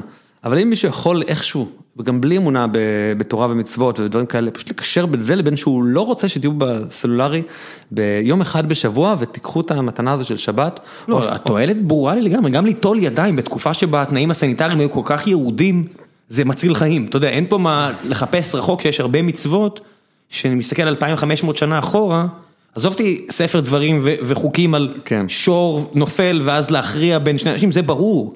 אני אומר, אבל אפילו האקט הפשוט של לשטוף את הידיים לפני שאתה אוכל, החשיבות שלו לבריאות היא עצומה הרי. כן, אז אם זה משהו אחד שאפשר לקחת, אני חושב שזה דבר שהוא אדיר, אבל שוב, אנחנו צריכים להיות ריאליים, אנחנו חיים פה בתוך חברה וקשה מאוד לעשות שינויים לבד. זאת אומרת, אנחנו, החברה המערבית מאוד מלמדת אותנו שיש ליחיד, או לפחות לפי הגישה של קאנט, היחיד צריך לברוא לעצמו מערכת מוסר לבד. וזה דבר שאנשים פשוט לא מצליחים לעשות, לבנות מערכת מוסר לבד, גם בגלל לחץ חברתי, וגם בגלל שרובנו פשוט לא מספיק משכילים בשביל לבנות לעצמנו מערכת מוסר שלמה לבד, קוהרנטית. אני חושב שהוא רק אולי קאנט הצליח לעשות את זה. ורק ללמוד את קאנט זה נורא קשה. בדיוק, ורק ללמוד את קאנט, זאת אומרת, ואז, וזה בעצם המוסר שעומד מאחורי, נקרא לזה החילוניות המודרנית של היום, הפוסט מודרנית, ספר מומלץ זה... שכחתי את שמו כרגע, יצא בהוצאת שיבולת, אה, להילחם בפוסט מודרניזם, משהו כזה. והוא מדבר בספר הזה על באמת, על, על בריאת מערכת מוסר אישית, ואני חושב שזה דבר מאוד קשה, גם בלי לחץ חברתי זה היה מאוד קשה. כן, הרבה יותר קל אם יביאו לי 99% מוכן, ואני אעשה שינויים של כמה אחוזים לכאן או לכאן. בדיוק, את השינויים האישיים שלי, כלומר, בחר, בחר לך רב, ועשה לך, עשה לך רב ובחר לך חבר. אה, זאת אומרת, באמת, אם אתה בוחר את האנשים שאתה מסתובב איתם, בוחר חברים טובים, ואתה בוחר איזושהי שיטה פילוסופית כלשהי, זה יכול להיות יהדות, זה יכול להיות חסידות, זה יכול להיות אה, הינדואיזם, זה יכול להיות מה שבא לך, אבל תבחר איזה מערכת שאתה מתחבר אליה, ותגיד, אני איתה לא ביישוב המים, אבל אני איתה ב-90 אחוז, או ב-99 אחוז, ויש את האחוזים בודדים שאני עושה את ההתאמות שלי בשביל להרגיש מיוחד ולהרגיש אה, ככה ש, ש, שאני משנה משהו. זה דבר שיכול להיות גדול ברמה של, אני חושב, גם האושר שזה מקרין וגם השקט והתחושה של זהות, הרבה אנשים יש להם בעיה של זהות ואני לא מבין אותה. הלכת רחוק, אני, אני עוד מבקש מעצמי ומאנשים, תעצור לחשוב. זה, אתה מדבר על תעצרו לחשוב על מערכת המוסר שלך, אני אומר, לא, לא, תעצור לחשוב על משהו, אל תפעל על אוטומט בכל מה שאתה עושה, תעצור לחשוב מדי פעם, תעצרי לחשוב מדי פעם על משהו. אני, אני עוצר בזה, לילדים, למבוגרים, לעצמי, לכולם, מדהים כמה אנחנו לא חושבים על דברים ומקבלים אותם פשוט as is. כן, והאמת גם מהצורך הזה, דה טוקוויל מזהה משהו מאוד מאוד מפחיד, שהוא איתו מסיים את הספר, ככה, מי שרוצה את כמה עמודים האחרונים שפשוט תפנה אליי, אני אשלח לו. אה, כי בעמודים האחרונים האלו מתאר את זה שבגלל שאנחנו כל כך שווים אחד לשני, אומנם יש עניים ויש עשירים, אבל בסופו של דבר כולנו אה, עם משאבים די מוגבלים, אנחנו לא איזושהי אריסטוקרטיה עתיקת ימים. אנחנו נרצה שהמדינה תהיה האלוהים שלנו, אנחנו רוצים שהמדינה תביא לאיזשהו צדק חברתי. אה, לא, אני לא אומר את זה כמילת גנאי, אני אומר את זה באמת זה צורך נפשי שיקרה משהו שהוא צודק בחברה, והכלי הזה שיעשה את הצדק החברתי זה המדינה. והוא חושש טוקוויל מאוד מאיזושהי עריצות של המדינה המודרנית, המדינה הדמוקרטית, שתגרום לזה שבעצם האזרחים יהיו מאוד מאוד קטנים והמדינה תשתלט על יותר ויותר תחומים בחיים שלנו. ומי שהוא יהיה האליטה החדשה בשלטון כזה יהיו כמובן המשפטנים. כן, זה, זה לא, כן, אני מבין את הקריצה פה למצב הנוכחי ולהאשמות של הצד הימני במפה הפוליטית, אבל כל מוקד כוח בסופו אה, להיות מושחת. זה, זה לא משנה אם זה הכנסייה הקתולית לפני מרטין לותר, או המדינות במובן הנוכחי שלהן, או שלטונות יותר אוטוקרטיים, בסוף הרבה אנשים, אתה רואה, הגיעו עם כוונות טובות, ואני באמת מאמין, תיקח את השם הזה שאמרת שאסור לך לדבר עליו בפודקאסט שלך ולי אין בעיה, בנימין נתניהו, אני באמת בטוח שכווניו טובות, זאת אומרת, איפשהו בראשו כוונותיו מעולות, אבל כל כך הרבה שנים עם כל כך הרבה כוח, והאמונה הזו שהשמש בוקעת מעכוזך, היא לא יכולה להשאיר אותך על המסלול הנכון, היא לא יכולה, זאת אומרת, העניין הזה של, שטדי רוזוולט אמר, חייב להגביל את הכהונות, ואז התחרט וניסה לרוץ שוב, זה... זה... כן. והאמת היא, מי שרק ראה פעם אחת את השערה של ראש הממשלה, אני אמרתי לעצמי בפעם הראשונה שראיתי את השערה, כי אני ירושלמי, אז אני רואה אותה הרבה, שאם משה רבנו הענב מכל אדם היה נוסע בשיירה הזאת, הוא כבר לא היה משה רבנו, כי זאת שיירה שפותחת כל צומת מרומזרת באלף רעשים ועם איזה 40 רכבים, ואתה אומר לעצמך, אתה מרגיש שאתה מלך העולם, כאילו אתה שולט פה. וגם אם אתה לא מצליח להעביר את, את היועמ"ש מתפקידו, עדיין, הכבישים נפתחים לפניך, זו תחושה אלוהית. תחשוב על כל מי שעובד בפקקים ומאזין לנו לפודקאסטים. והדבר באמת האחרון שאומר אה, דה טוקוויל לגבי החברה הדמוקרטית, איך למנוע את העריצות הזאת, זה באמת עמותות חזקות. ופה אני מדבר על הליברלים שמבין מאזיננו, אם אתם רוצים שהמדינה תפסיק להשתלט על עוד ועוד תחומים בחיים שלנו, שתפסיק אה, לבוא ולקבוע לנו עוד ועוד רגולציות ועוד ועוד אה, אה, כללים איך לחיות, הדרך היא לא רק בשכנוע ובשיחות סלון, היא גם באמת בהקמה של עמותות שימלאו את הוואקום הזה.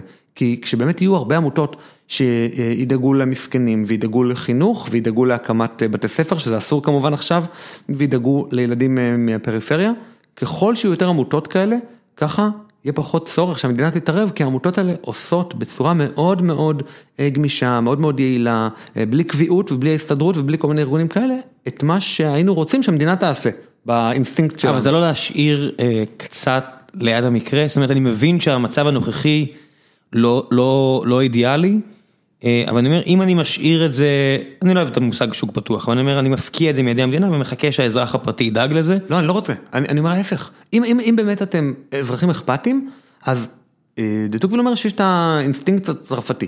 לכתוב מכתב לממשלה, תטפלי בזה את, להגיש עתירה, אני אזרח אכפתי, אני התקשרתי למוקד 106. כמובן, תתקשרו למוקד 106, זה דבר חשוב, אבל אולי יותר חשוב שאם אתם רואים איזה זבל קטן, תרימו אותו, בעצמכם. תקימו עמותה של נערים שהולכים ומטפלים נגיד בחופים, או עושים דברים כאלה קטנים, או סתם, אל תקימו עמותה רשמית. פשוט תלכו, תלכו ותעשו את זה. כן, אני אומר, אבל אם... והאתוס זה חסר בישראל. אני, אומרת, אני מסכים שזה חסר. בארצות הברית, סתם נדבר חזרה על המחנה קיץ, חלק מההורים הגיעו למחנה קיץ ונתנו לי טיפ. כלומר, הם דרך הכיס הראו לי שמאוד חשוב להם מה שנעשה עם הילדים שלהם. או שזה המוסד שהם מכירים, אתה יודע, של לתת טיפים לכולם, גם לבן אדם שלקח מזוודה במלון ולקח אותו מטר ואז הוא מושיט את היד ואומר, על מה אני צריך לשלם לך פה? המוסד של הטיפים, אני אומר, אני מבין מאיפה אתה מגיע, אבל עדיין, יש כל כך הרבה חוליות חלשות בשרשרת האנושית, יש כל כך הרבה אנשים, אני יודע שאנשים לא אוהבים את המילה פריבילגיה, אנשים מאוד כועסים שאני משתמש בה, במיוחד מצד אחד, אבל אני מרגיש בר מזל. ואני אדם עסוק. צדק. ואני באמת בר מזל, כן, אני אדם בריא, בוא נתחיל בזה שבריאות זה כבר להיות בר מזל. ויש לי משפחה ואני מאושר והכל טוב. אני אומר, יש כל כך הרבה אנשים שאין להם מזל, ולהגיד להם, תרימו את עצמכם מה bootstrap שלכם, אתה יודע מה, נולד לך אה, ילד עם תסמונת דאון, או אוטיזם, כל הדברים האלה, זה, זה מרסק אם לא יעזרו לך, ואני אומר, איך אנחנו כחברה יכולים להשאיר את זה ליד המקרה, ומבחינתי זה ליד המקרה, שיהיו אנשים טובים. שיבחרו שזה מה שמעניין אותם, אולי אנשים טובים יגידו אוקיי, מה שמעניין אותי זה להציל קיפודים, יש הרבה קיפודים שאוכלים אוכל של חתולים, נהיה להם scabies והם סובלים, אני אעזור לזה. ובסוף אתה יכול לעזור למטרה אחת, הרי אם אין גורם שמסדר, ואני לא בעד פה שלטון ריכוזי, אבל אם אין גורם שדואג שזה יעשה את זה, וזה יעשה את זה, וזה יעשה את זה, אולי כולם ילכו לעזור לקיפודים. במקרה כזה באמת צר לי, אז כנראה שלקחת כסף מאנשים בכפייה אולי זה לא הדבר הנכון, זאת אומרת אם החברה לא רוצה לעזור לאוטיסטים, אז החברה הזאת באמת היא חברה בזויה. אולי הופ צדק ואנחנו די אנשים בזויים, אתה יודע. אבל לעשות את זה דרך הצעת חוק וכפייה ומיסים, אז דרך אגב יכול להיות שבאמת לגבי אוטיסטים או לגבי נכים שהם נכים בנכות מאוד קשה, זה הדבר הנכון שהמדינה תיקח את הדברים האלה. אבל המדינה כיום השתלטה על כל כך הרבה תחומים, ובשנים האחרונות גם היא העלתה כל כך את קצבת הנכות, שפתאום יש כמובן כמו כל דבר שניתן בחינם אינטרס מאוד גדול להיות מוכר כנכה על ידי ביטוח לאומי. אני מסכים איתך, וגם הנקודה הזאת שאנשים עובדים על המערכת, ואם מישהו יגיד משהו, יגידו מה אתה מלשין עליו, מה אתה מתערב, ההבנה הזאת שהנטייה הטבעית של כולנו היא לרמות, וזה הצורך. יופי, וזה בדיוק הבעיה במדינת הרווחה, זאת אומרת, מדינת הרווחה, אם היא הייתה ברמה המקומית, ברמה של לא גבעתיים אפילו, אלא מעלה עקרבים ד', והם היו נותנים את התמיכה, אז פה אתה באמת עובד על הקהילה שלך, כולם יודעים שאתה לא באמת נכה ושאתה הולך לג'וגינג אחר הצהריים, אבל כשאתה הולך לביטוח הלאומי אשר יושב בירושלים ולא מכיר את הקהילה שלך, אין לו שום קשרים, ואתה עוקץ את המערכת, ככל שהגוף יותר רחוק ממך, אתה מרגיש יותר נוח לעקוץ אותו. אני מסכים עם זה לגמרי, אבל אם הבחירה היא בין הכל או כלום, הכלום הזה הוא, הוא מפחיד בעיניי. לא, אז, אז טוקוויל אומר לא כלום, טוקוויל אומר, בוא נשאיר גם אדם סמית אמר המון- בסוף. לא, אבל דה טוקוויל הוא בעצם סוציולוג של אמריקה, זה בעצם, הוא לא הוגה עצמאי אה, ברוב הספר, הוא פשוט אומר, חבר'ה, תראו מה האמריקאים גילו, הם גילו, כשנותנים דברים לרשות המקומית, אה, ברמה של אה, קצבאות נכות, ברמה של אה, חינוך, ברמה של אה, דאגה גם לזבל, אבל גם לדרכים וגם לדאגה לכומר המקומי וכל הדברים האלה, אתה פתאום מזהה שברשות המקומית אנשים יש להם בושת פנים. הרבה פעמים אנשים תורמים לבית כנסת או משלמים דמי חבר כי פוגשים אותם ואומרים להם נו מוישה, לא, לא שילמת כבר שנתיים. ואז אתה אומר נו בסדר אני אשלם, הרי אם זה היה בית כנסת עולמי כזה אז אין לך בושת פנים, אבל כשאתה נפגש עם אנשים במפגש פנים בפנים, עוד בשבת שאין פלאפון ואין אה, פתאום עיסוקים אחרים ופונה לך גבאי ואומר לך זה, אתה, אתה באמת לא מרגיש נוח לעקוץ את הבית כנסת. בוודאי. ואתה באמת לא מרגיש נוח לעקוץ את הרשות המקומית, אם זו רשות מקומית כמו תל אביב, אז אתה מרגיש נוח לעקוץ אותה, אבל ככל שהרשות המקומית יותר קטנה, בהכללה גסה, לא כולכם. ויותר אבל- קרובה לאזרח, אז אתה מרגיש פחות נעים ואתה בעצם תשתף פעולה יותר, בדרך כלל, ואם לא מתאים לך, אתה תמיד יכול לעבור לעיר גדולה, אתה תמיד יכול לעבור לרשות מקומית אחרת, זאת אומרת זה מאפשר לך את הבחירה. בן שפירו לאחרונה עבר מקליפורניה שנואתו, ששם הוא. נולד וגדל וזה, אני חושב שזה טנסי. אני? חושב- שעבר את הנשיא, אבל מה זה משנה? זה הוא- גדל בקליפורניה כל חייו, והוא החליט להעביר את העסק שלו, ואת האולפנים, ואת הכל, ואת כל מי שהוא מכיר, ואנחנו מכירים, כל הוליווד יושבת בקליפורניה, והרבה מהאינטלקטואלים גם, והוא עבר למקום אחר, ופתח זה מחדש. קורה הרבה, למי שלא מכיר, זה גם ג'ו רוגן עשה את זה, זה- זה מאוד מאוד נפוץ היום. הדיבור הוא שגם מסן פרנסיסקו, מצפון קליפורניה, שהרבה מתעשיית הטק עוברים לנורת קרוליינה, לראלי, לאוסטין טקסס, לכל מיני מקומות שמציעים מיסוי יותר נמוך, שהנדל"ן יותר זול. שיש שירותים פשוט יותר טובים, כי בקליפורניה, מי שלא יודע, בגלל מזג האוויר הנוח, ובגלל הטיפול, הנוח, ב... אז יש המון הומלסים. כן, מי שמגיע, ויצא לי להיות שם, יש אזורים בלוס אנג'לס, מילא סן פרנסיסקו שזה עיר מדהימה, פשוט עם הרבה הומלסים בגלל הגישה הליברלית והכל, אבל יש אזורים בלוס אנג'לס, סקיד רו וכל מיני מקומות כאלה, זה נראה כמו מקס הזועם. זאת אומרת, אתה מגיע וזה לא ייאמן שזו המדינה הכי עשירה בעולם, קליפורניה יותר עשירה בעולם. מהכלכלה השנייה הכי גדולה בעולם, זאת אומרת לא סין, יפן, לצורך העניין, או גרמניה. כן. זה לא נתפס, אבל it is what it is. אה, יותר מעניין אותי פה בארץ, על העניין הזה שאמרתי, ש... שאני עם דעות כלכליות נוטות ימינה, זאת אומרת יש לי הרבה מהצד השמאל, ודעות מדיניות נוטות ימינה, אבל יש לי הרבה מהצד השמאל גם שם, אין אף מפלגה שמייצגת אותי.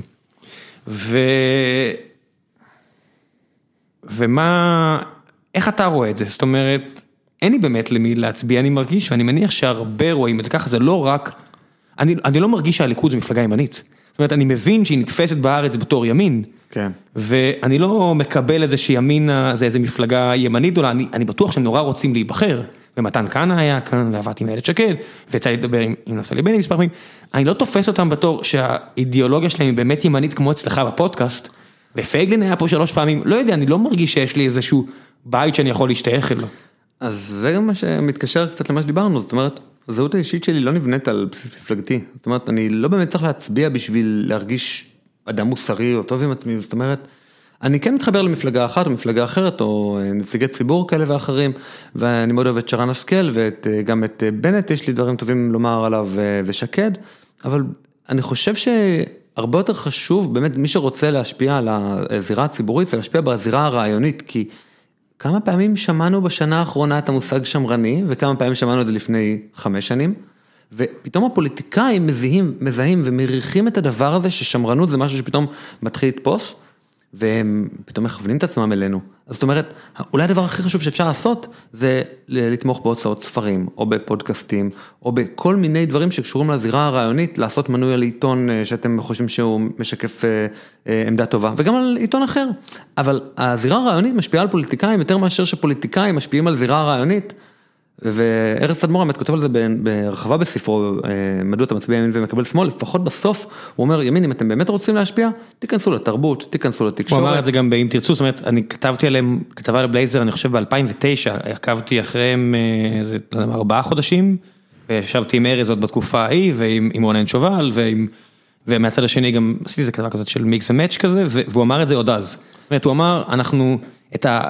אני לא יכול לצטט אותו, אבל הסוג של הדברים זה, את האדם ברחוב כבר ניצחנו, אנחנו חייבים גם לנצח את הזירה הרעיונית, שם אנחנו חוטפים בראש, לא יודע איך בדיוק הוא אמר לי את זה, אבל כן. זה היה הנקודה. זאת אומרת, אם, אם אתה קורא, קראתי את, את הספר על משפחת קוך, על, ה, על האחים קוך, אני חושב שזה קוך ברדרס, The Boys from Wichita או משהו כזה, יופי של ספר, ויש להם פודקאסט נפלא, כלומר הם, הם, הם התארחו, אה, אני לא זוכר איזה אח, אבל התארח ב-Uncommon Knowledge של פיטר רובינסון, אה, פרק אדיר שמספר על הילדות שלו, הילדות שלו בתור אה, מולטי מיליונר, ואבא שלו גרם לו חלק- לעשות שם, כן. לחפור שוחות וכל מיני דברים הזויים, אתה אומר לעצמך, וילד של מיליונר חופר שוחות והולך לעבוד במפעל פלדה וזה, לא יכול זה להיות. חלק מאוד משמעותי מהספר.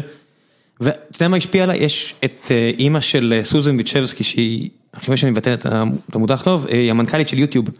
היא ואחותה גם סטארט-אפיסטית של מיליארדים, אחת מהן נשואה גם לשעבר למנכ"ל גוגל, ומשפחה כזאת היא אולטרה, אולטרה ליברלית בצד השמאלי, והאימא כתבה ספר על איך לגדל ילדים. ואז אני משווה את זה לספר אה, של, צ'אר, של צ'ארלס קוך. והוא הכי ימני שיש, הכי ימני שיש נתפס בציבור, היא הכי שמאל שיש, אה, לא זוכר את השם שלה, אבל הבת שלה זה סוזן, ו- אה, ווצ'צקי נראה לי, ויש כל כך הרבה משותף בין שניהם. חינוך סובייטי כמו שצריך. לא, לא חינוך סובייטי, אבל העניין הזה של לשים עקרונות. סטנדרטים, ו- קשיחות, אה, ולך ביצוע, תעבוד, לא ולך מה אתה תעשה. מרגיש. אני גם אומר לתיכוניסטים שלי, מה, ב- ב- אתה לא עובד? הוא אומר, זה לא חוקי. אני אומר, מה זה משנה? מבחינתי אל תעבוד כשכיר, לך תעשה בייביסיטר, תעשה משהו, זה הדבר שהכי בונה אותך יותר מאשר הבית ספר. כן. אין דבר שיותר בונה אנשים מלחייך בדלת, בדלת של מקום העבודה, או שתראה את הדלת מהצד השני. כלומר, ברגע שאתה... אה, כמו דיברנו על יהדות, אז ברגע שאתה מתפקד ברמה אה, גבוהה, שאתה מחייך, שאתה נותן שירות, אתה גם מרגיש אחר כך אושר וטוב, אתה מגיע הביתה רצוץ ושבור ועייף, אבל אתה יודע, דבר ראשון שהרווחת את הכסף שלך, וההמבורגר שקנית מהכסף שלך הרבה יותר טעים מההמבורגר מהכסף של ההורים. לגמרי, אני התחלתי לעבוד עם דורון, מי שהקים איתי פה את הסטארט-אפ, לפני 21 שנה. הייתי ב-14 וחצי או 15, שיקרתי לגבי הגיל שלי, זה לא משנה, אבל נסעתי לפתח תקווה מבאר שבע, התקבלתי לעבודה, התחלתי לעבוד איתו, והעובדה שאתה מרוויח כסף בגיל הזה ועובד קשה, זה כל כך הרבה יותר מהחינוך בתיכון, זאת אומרת, גם, גם אמא שלי גם זרמה איתי, אמרה, "בסדר, אתה לא רוצה, אל תלך, הכל בסדר, אתה תסתדר גם בלי. וזו מתנה כל כך גדולה לתת לבן אדם לעבוד, לא משנה באיזה גיל. כן, ושכר המינימום פוגע בדבר הזה, זאת אומרת, כי הוא הופך את העבודה בגילאים האלה ללא כדאית למעסיק שלך, תלוי במקרה, אבל... בהרבה פעמים, זאת אומרת, אוקיי, לך יש פריון עבודה גבוה, אתה... גם- לא, לא, אז עשיתי משהו שהוא בסדר, אבל כן. לא, אני אומר, אבל הרבה, הרבה תיכוניסטים לא יכולים לעבוד בהייטק, אלא הם עובדים בפיצריה כזאת ואחרת, והבעל פיצריה שואל את עצמו אם לפתוח את הפיצריה עוד שעה, או לא. ואם השכר מינימום גבוה מדי, אז הוא יגיד, או לא, אני לא פותח, כי לא הרבה אנשים מזמינים פיצה באחת בלילה. אבל אם השכר מינימום היה מאוד נמוך, ויש איזה תיכוניסט שממש רוצה לעבוד בשביל לקבל פרסטיג' וניסיון, וכמו שאמרו הרבה פעמים מקדונלדס, שהיא המוסד הכשרה, אה, הכשרת תעסוקה הגדול בעולם, היא הכשירה מלא תיכוניסטים לסטנדרטים אמריקאים, לשירות, לדיוק, לספירת כסף, לחביבות, זה דברים אדירים שלא לומדים אותם בבית ספר, עם המורה המציג שאתה רק רוצה להיפטר ממנו. הבעיה שלי עם זה, שכשאתה קורא את הספרים לגמרי מהצד השני, כמו ההיסטוריה העממית של ארצות הברית ואחרים, כל החוקים הסוציאליים האלה, שנבעו מארצות הברית, בהרבה מקרים, נבעו לא סתם. זאת אומרת, העניין הזה של child labor, וגל השריפות שהיו במפעלים, והעובדה שאנשים עבדו 16 ו-17 שעות, וכן, יש מקרים כמו הנרי פורד שמגיע ומכפיל את השכר בשביל למשוך אליו את העובדים, יש סיפורים כאלה בוודאות. אבל יש הרבה מאוד מקרים שחקיקה עזרה, כי אנשים ניסו להתאגד ולשמור על הזכויות שלהם, והגיעו אנשים עם שוטגן. זאת אומרת, יש כל כך הרבה מקרים בהיסטוריה האמריקאית, שהמחוקקים מהצד השמאלי הגנו ובלעדיהם זה נגמר בשפיכות דמים, זאת אומרת, קל נורא להגיד, אז תגנו על הזכויות שלכם, אתם תהיו שם. אבל זה לא תמיד היה כל כך טריוויאלי. בטח לא בתקופה של טוקוביל ועד סוף המאה הזו, שכל כך הרבה מקרים של אנשים שניסו להגן על זכויות שלהם, פשוט נגמר בזה שהרגו אותם.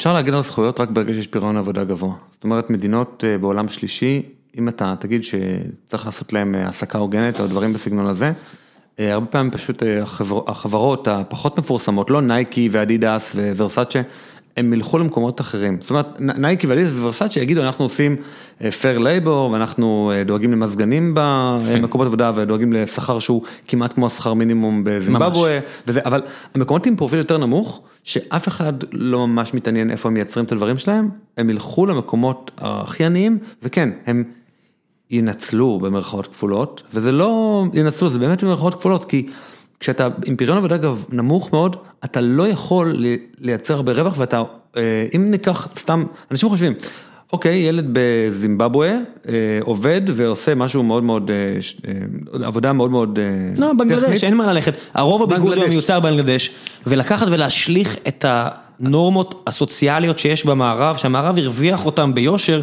ולהשליך אותם על דרום מזרח אסיה, או לא יודע אם זה נחשב בדרום מזרח אסיה, זה בעייתי, כי זה הדרך היחידה שלהם. להרים את עצמם, נכון, מעולם שלישי לעולם שלישי פלוס. כן, אבל מי שטיפ טיפה מבין בכלכלה, נגיד שנשים שם איזה מכונה ממש טובה, מכונה שמייצרת בגדים בלי יותר מדי ידיים עובדות, הם לא יכולים להפעיל אותה, אין להם את האוריינות הטכנולוגית, זאת אומרת בסדר תלמד אותם, לא זה לא כזה פשוט ללמד אוריינות טכנולוגית, חברה שמישהו שכרגע יצא מלב הג'ונגל או מחווה חקלאית או מאיזה כפר קטן, זאת אומרת אם ניקח את התיכוניסט שלנו, הוא כנראה ידע להשתלט על המכונה הזאת תוך יום יום שלושה ויביא הרבה מאוד רווח למעסיק שלו כי הוא ייצר אלפי בגדים וידע גם לתפעל את המכונה, אבל אותו אחד מזימבבואה, כל עוד אין לו את החינוך המתאים, כל עוד אין לו את האוריינות המתאימה, אפילו את הדברים מהבית, הרי קרתה לך פה תקלה עם הסאונד, אז אמרת אוקיי אני כבר יודע איך מתפעלים את הדבר הזה. זה, דבר, זה לא דבר של בא בכך, אנחנו לא, בוודאי שלא.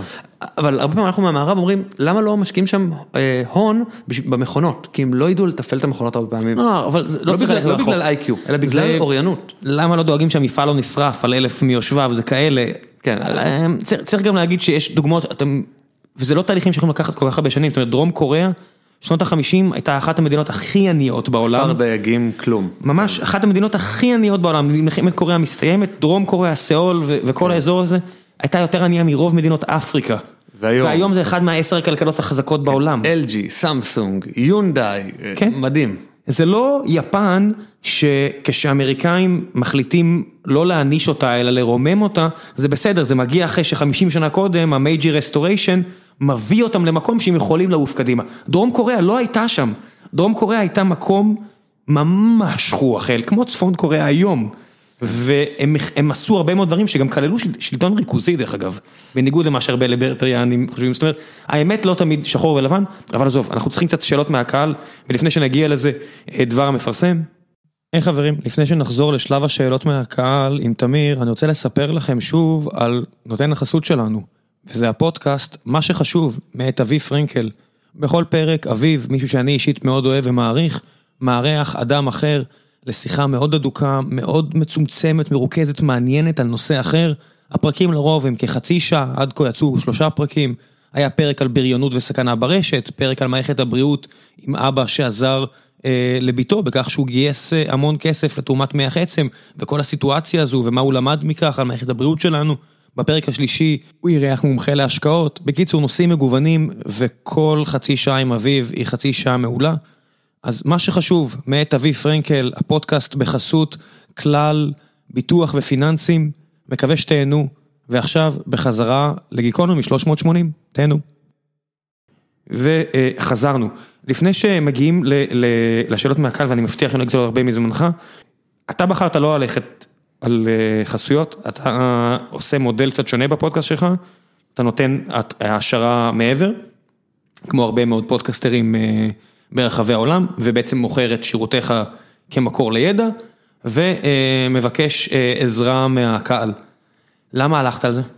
בדרך הזו? הלוואי שהייתה לי אופציה אחרת, זאת אומרת, אני מאוד מחפש איזשהו מקור מימון שיבוא ויעזור לפודקאסט, כי בסופו של דבר זה איזשהו פרויקט של איש אחד שיש לי הרבה מאוד מתנדבים שעובדים אה, בעבודה, זאת אומרת יש גרפיקאי שמתנדב אצלי עשרות שעות בחודש וככה גם מי שמפעיל את הערוץ יוטיוב וכל מיני מתנדבים שעוזרים לי בעריכת סאונד ודברים בסגנון הזה, אבל בסופו של דבר בגלל שאני משקיע כל כך הרבה שעות, אני גם חייב איכשהו להתפרנס מהדבר הזה.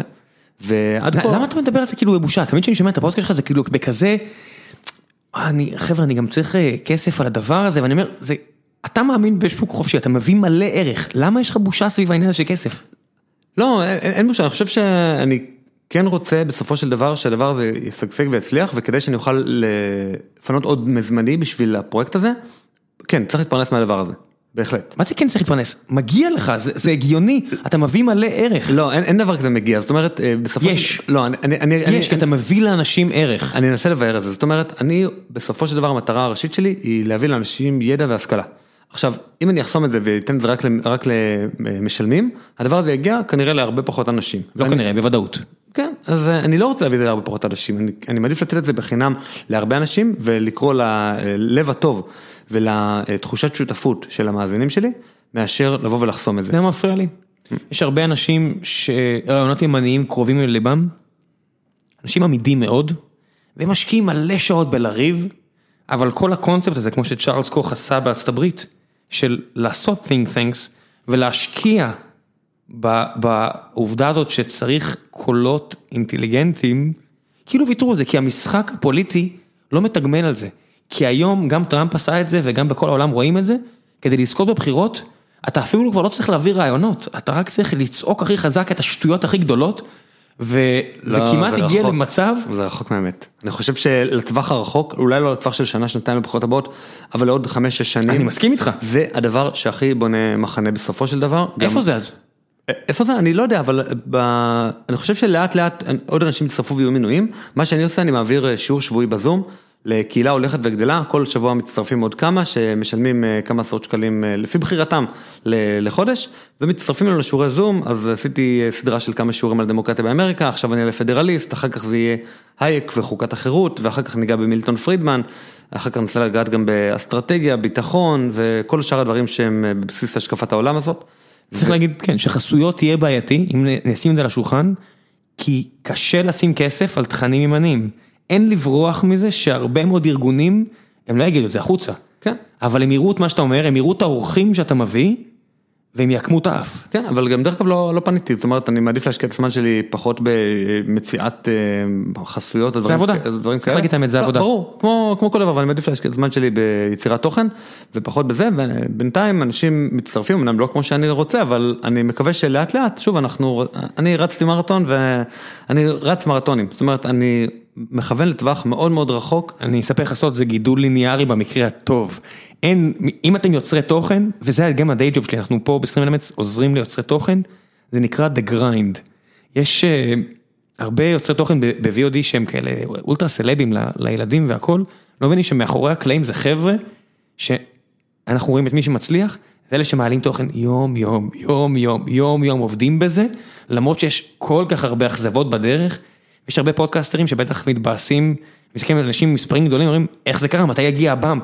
אין שום באמפ, אני אראה לכם את הגרף של גיקונומי על ערך של שבע שנים, במקרה הטוב, יש עלייה ליניארית מתישהו. לא, תקשיב, ראינו באמפ ממש לאחרונה, זאת אומרת היינו סביב, אה, נגיד, כמה זה היה? לא זוכר, משהו כמו 3,000 לחודש, עכשיו, לא, סליחה. עכשיו אנחנו על 18 אלף אה, לחודש, וזה פתאום קפץ מסביב ה-4,000, זאת אומרת, קפצנו בשלושה חודשים האחרונים פי חמש, פי ארבע. אני אתן לך, תעשה את זה עשר שנים? אנחנו נעשה את הגרף הזה? לא, אבל אני, אם זה יישאר 18 אלף לחודש, אני חושב, אני מאוד מרוצה, זאת אומרת, תחשוב שעכשיו... למה? למה אתה מאוד מרוצה? אני, אני אגיד לך למה, כי אני חושב על זה שאומנם קראתי ספר בשביל השיחה הזאת ו, וכל הדבר הזה, אבל אני מנהל פה שיחה עם מישהו ומאזינים לנו, רק, נגיד רק 100 איש, 100 איש זה המון. אז תחשוב אלף, תחשוב עשרת אלפים, זה מספרים אדירים והשפעה אדירה על הרבה מאוד אנשים. אני, ש... לשיחה הזאת יאזינו עכשיו כחמישה עשר אלף. יופי, אז, אז מגניב, אז אני, אני ממש מרוצה, זאת אומרת, אה, זה מאוד משמח אותי שהצלחתי בשיחה בטמפרטורת החדר להגיע ל-15 אלף איש, ואם אה, זה כל מה שהצלחתי, זה מעולה ואדיר, זאת אומרת, זה כלי חדש שיש לו רף כניסה מאוד מאוד נמוך פודקאסטים, זאת אומרת, כמעט כל אחד יכול לפתוח פודקאסט כן. בהשקעה של אלף שקל, הוא יכול לפתוח פודקאסט. ולראות אם הרעיונות שלו מעניינים מישהו ולראות לכמה הוא מגיע, ואם הוא מגיע רק ל-200, 200 זה המון. כן, אני מסכים איתך שזה הרבה מעל אפס. כן, זה הרבה, לא, אבל זה גם הרבה מעל הרצאה, סתם, אתה תיתן הרצאה לציבור הרחב, כמה אנשים יגיעו? יגיעו 200 איש? יישארו איתך 40 אחוז עד הסוף, לפעמים אצלי בפרקים נשארים 70 ו-80 אחוז עד הסוף. החבר'ה של פריקונומיקס, אז אני לא זוכר את השמות שלהם, אה, דבנר ועוד אחד, לא זוכר את השני, אז אחד מהם הוא עיתונאי והשני הוא פרופסור בשיקגו, והפרופסור בשיקגו עזב בשלב מסוים את הפודקאסט. ואז הוא חזר אחרי כמה חודשים והוא סיפר למה הוא חזר, הוא אמר הוא קלט שהמאמר שהוא כתב שהוא היה סופר גאה בו, אה, הוא צוטט שלוש, אני חושב ששלוש פעמים, כן. או משהו כזה, הוא אמר עבדתי כל כך הרבה זמן על הדבר הזה ושלושה אנשים ציטטו את זה, הוא אומר לפרק של פריקונומיקס מאזינים מיליון אנשים, אז אם באמת מעניין אותי להפיץ את הידע, אז זה לא יהיה חלק מאוניברסיטת שיקגו הכה מכובדת, כן. זה יהיה בפודקאסט שמגיע למיליון אנשים כל פרק. לא, זה זה מטורף. הגילוי הזה היה... עשינו על זה פרק עם עוז ותמר אלמוג המקסימים, שהם זוג נפלא, והם דיברו על האקדמיה, שבעצם אה, השיח הציבורי היום כבר לא מתנהל בתוך האקדמיה, גם אנשים לא קוראים את המאמרים. כן, מצד שני, היה כמה פרקים שהבאת לדוקטור ערן לרמן. זה מההרצאות הפנטסטיות ששמעתי לאחרונה, ואני מניח שזה היה במסגרת אקדמית כלשהי? זה המסגרת של הרצאות של קרן תקווה שנקראו ברוח השעה, הוא נתן הרצאות, ביקשתי מקרן תקווה לפרסם אותם כי הרעיונות שלהם כל כך חשובים, הוא מדבר על זה שאנחנו מאוד מאוד קרובים במנטליות, בתרבות, בהרבה מאוד דברים, לארצות הים התיכון ופחות למזרח תיכון, זאת אומרת אנחנו לא ארץ וגם ללבנון פחות והבלקן ויוון ואיטליה וכל המדינות האלה שיושבות על הים התיכון מאוד מאוד קרובות מהרבה מאוד בחינות והמדינות בעומק השטח סעודיה ואיראן וכל המדינות, סוריה וכאלה, הן מדינות שהן פחות מזרח תיכוניות, והוא אומר, אולי נייצר ברית מזר... ים תיכונית ולא ברית מזרח תיכונית. והאמת היא שגם... הוא מדבר על הרבה דברים, זה, זה כמה וכמה פרקים שאתה נותן לו במה, על התפיסה הביטחונית של צה"ל והכל, איש מרתק. הוא עושה זה היטב ממש. הרצאות מעולות, ואתה כאילו, זה מרגיש כאילו שמת לו כזה איזה מיקרופון כזה בהחבא כזה, הרי הוא לא מדבר למיקרופון שם. נכון? לא, לא, כן, זה הרצאות שפורסמו כבר ביוטיוב, ביקשתי מקרן תקווה להעלות את זה כפודקאסט, הם הסכימו והעליתי את זה, זה לא חלק. אתה מאזין שם, אתה שואל שאלות בפרקים האלה. לא. לא, זה לא אתה? לא. הייתי בטוח שזה אתה. לא, אני חושב, אני לא יודע אם ערן לרמן התראיין בפודקאסטים אחרים, יכול להיות שכן, אבל... פנטסטי, אם אתם רוצים להתחיל עם משהו, אני יודע שזה לא פרקים שלך, אלא הרצאות, תתחילו בזה, אני ממש ממליץ, ממש נהניתי להאזין לו. הוא איש מרתק. באופן כללי, גם יגיל שהיה כאן לא מזמן, וגם היה אצלך. אוי, הוא חמוד. כן, יגיל הנקין. אין העניין הזה של היסטוריה צבאית, בגלל שהאקדמיה בזה לנושא הזה, אז זה לא מקבל במה. אז יש חבר'ה כמו דן קרלין שעשו את שלהם ומיליוני אנשים ברחבי העולם נהנים מזה ויגיל הנקין פה בארץ. כן, יש לנו זכות שהוא מדבר עברית, פשוט שהיסטוריון ברמה כזאת נמצא בינינו ומגדל גם את הדור הבא של הסגני אלופים של המג"דים זה דבר גדול. פנטסטי, באמת כל כך נהניתי לשוחח איתו, הייתי רוצה לעשות את זה, זה פריבילגיה, שוב זה פריבילגיה שיש לי לדבר עם אנשים כאלה, כיף גדול, איזה איש מעניין. נכון. טוב, בוא נעשה קצת שאלות מהקהל ונסיים. כל מיני חבר'ה מפרגנים לך פה, עומרי מטר, פודקאסט שהוא לא רק מצוין, אלא משתפר ומגדיל את תדירותו. תמיר בחר בשונה מראם במודל של תמיכה אישית, מדוע הוא חשב שזה דרך עדיפה מפרסמות, אז הרחבת על זה, משהו שאתה רוצה להוסיף? שבוא נעתיק מאמריקה ונתחיל גם להראות שאנחנו אוהבים מישהו דרך כיס, זה דבר מאוד חשוב. אני מסכים, מסכים, מסכים, מסכים. מור זק, איך אתה מתמודד עם זה שרוב השמרנים, וסליחה על המרכאות, הם דתיים או דתיים לשעבר, מה שנראה ניסיון, גם אם לא מודע, לתת אופי חילוני לאמונה הדתית של ארץ ישראל השלמה וכו' וכו'. במילים אחרות, ביצה ותרנגולת. האם האמונה בימין וכו' נובעת מקריאת ברק, או שקריאת ברק היא ניסיון למצוא הצדקה חילונית לאמונה הדתית במילא? שאלה אדירה, וזה אדמונד ברק. כן, נכון, אני... יש סיפור מקסים בתוך מאמר של ארווין קריסטול, שנקרא על האווילות הפוליטית של היהודים. מי שרוצה להבין מהי קרן תקווה בישראל, ומה הוביל אותה, או מה בכלל התנועה השמרנית, שיקרא את המאמר של ארווין קריסטול על האווילות הפוליטית של היהודים. מאמר אדיר, ובתוכו הוא מספר קטע מאוד יפה, שאשתו, שגם הייתה פרופסורית באוניברסיטה, מסיימת קורס על אדמונד ברק, אבי התורה השמרנית האמריקאית, תקראו עליו, אני לא זיהיתי שהוא התכוון לברק, אלא... אנגלית, אנגלית, סליחה. ומגיעה אליה לגרטרוד הימלפרב, זיכרונה לברכה, סטודנטית, ואומרת לה, עכשיו אני יודעת להסביר למה אני דתייה. כלומר, עכשיו אני יודעת להסביר במילים חילוניות למה אני דתייה. והתשובה מתחלקת באמת לשני חלקים. אני חושב שיש שמרנים שמסבירים לעצמם למה הם דתיים בשפה חילונית. כלומר, מה שבעצם נמצא אצלם בלב, זה לב חילוני. שרוצה בעצם, הם רוצים להסביר לעצמם למה הם דתיים בשפה חילונית, כי בעצם מה שמשכנע אותם זה טיעונים חילוניים. ויש, ויש שמרנים שאומרים, כשאני מדבר עם חילוני, אני אדבר בשפה שמרנית כדי לשכנע אותם במקום רציונלי, בלי אמונה ובלי יותר מדי דברים.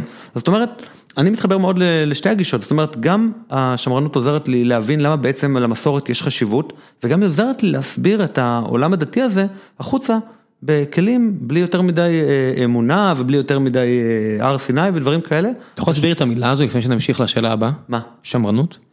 שמרנות, אני חושב שזה האמונה שלהיסטוריה או למנהגים או לדת או לכל מיני דברים שהיו בעבר, יש ערך לא רק בגלל שהם עתיקים, אלא בגלל שהם שרדו עד אלינו, הם בעצם כנראה דברים שנוסו אלפי ומאות אלפי ומיליוני פעמים. זאת אומרת, דרוויניזם חברתי מוכיח שזה כדאי. בדיוק, וזה מוכיח שדבר ראשון, אני מתייחס לזה בכבוד, יכול להיות שאני לא אקבל את זה, יכול להיות שהדבר הזה, הוא, אני אזרוק אותו לאחר גביע, אני אגיד, זה כבר לא רלוונטי למאה ה-21, אבל דבר ראשון, יהיה לי מין יראת כבוד קטנטנה כלפי הדבר הזה, זה שמרנות.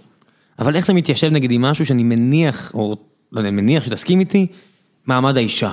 זאת אומרת, אתה מסתכל, האישה אלפי שנים, כל התרבויות, אנשים, אני חושב שב-99 אחוז פסיק 9, אני בטוח שבלימודי כן. מגדר יודעים להצביע על תרבות אחת במזרח כן. אפריקה שבה... השבט ש... כן, כן ברור. פנטסטי. 99 אחוז פסיק 9, נשים היו התחתית של התחתית, אפס, אפס זכויות, אפילו, אתה יודע, חטפו מכות רצח אה, בהרבה מאוד תרבויות בעולם, אפילו התנועה של ה... אה, אה, הכחדת האלכוהול מארצות הברית הגיע בגלל שנשים פשוט נמאס לחטוף מכות. שוב ממליץ על הסרטים של קן ברנס. לכן כדאי להתחתן עם יהודי, כי יהודי לא שותה ולא מרביץ. כן. אה, איך, זה מתיישב? זאת אומרת, זה היה נהוג כל כך הרבה שנים, ובמאה השנה האחרונות, זאת אומרת, עברנו תהליך מטורף, כולל גם זכויות ילד, של, שלא היו.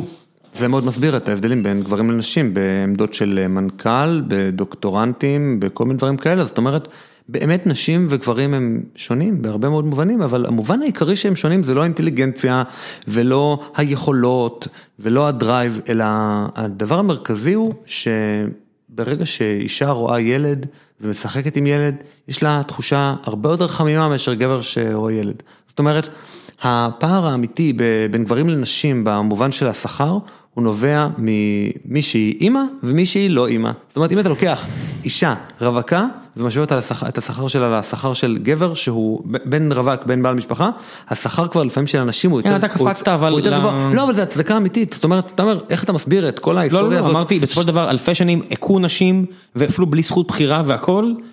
וזה השתנה, הלכת כבר לטיעוני ה-30 אחוז הכנסה שקל לפקפק בהם כי הם לא נכונים, 33 סנט אה, כן, דולר וכל אלה, שלמדתי לדבר על זה כי לכו תקראו למה זה לא הטיעון, אותי מעניין, במובן השמרני, הרי זאת אומרת, האם צריך להרביץ לנשים? אני אגיד, אני אאתגר אותך ככה, תחילת המאה, השמרנים יגידו, תשמעו, במשך אלפי שנים הכינו את נשינו וילדותינו, מה אתם עכשיו רוצים שנפסיק? הרי אלפי שנים עשינו את זה. הרי הרבה דברים היום שנתפסים כשמרנות יגידו, טוב, עשינו את זה אה, אלפי שנים, אי אפשר להפסיק באבחה אחת, בואו נעשה את זה לאט לאט. אז אני אקח 100 שנה אחורה, הטיעון הזה הרי לא תקף בעיניי, כי אז, אז, זה מה שאני תופס היום כאיבל. לגמרי, וגם העבדות בארצות הברית נתפסה כ evil, וגם דה טוקוויל תפס אותה כ evil, ואמר הרבה דברים מאוד רעים עליה.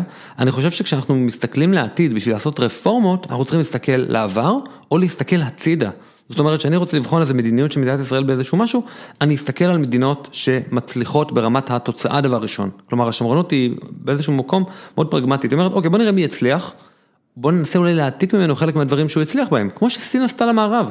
איך אה, סין חווה אה, צמיחה כזאת אה, גדולה ומצליחה כל כך בעשרות שנים האחרונות? כי היא לקחה מהמערב הרבה דברים שפשוט מוצלחים בשיטה הכלכלית של המערב, היא מעתיקה, היא גונבת, היא עושה הנדסה לאחור, ופשוט מצליחה. מצחיק, אתה קורא לזה שמרנות, אני קורא לזה פשוט ניהול מוצר, לא יודע, ככה מפתחים מוצר טכנולוגי, אתה עושה ניסויים, אתה רואה מה עובד, אתה עושה, אתה יודע, A-B testing, ואתה עושה, לקרוא לזה שמרנות, אני לא יודע, זה פשוט חשיבה נכונה. בוא נעשה ניהול מוצר גם בחיים האישיים שלנו, בחיים החברתיים שלנו, באופן שבו אנחנו מנהלים קהילות. כן, אבל אתה מבין, הטיעון פה מתפרק על...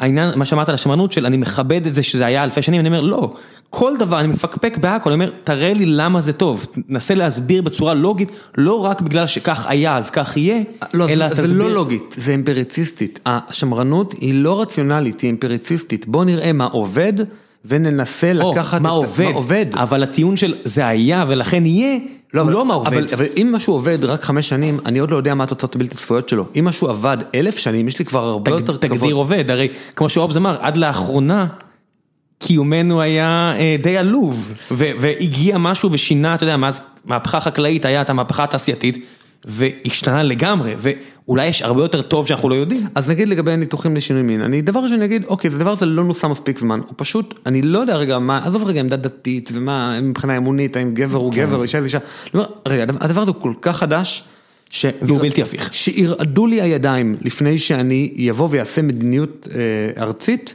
לעודד אנשים לשינוי מין. זה לעודד. לא. לעודד זה כאילו כבר אקטיבי.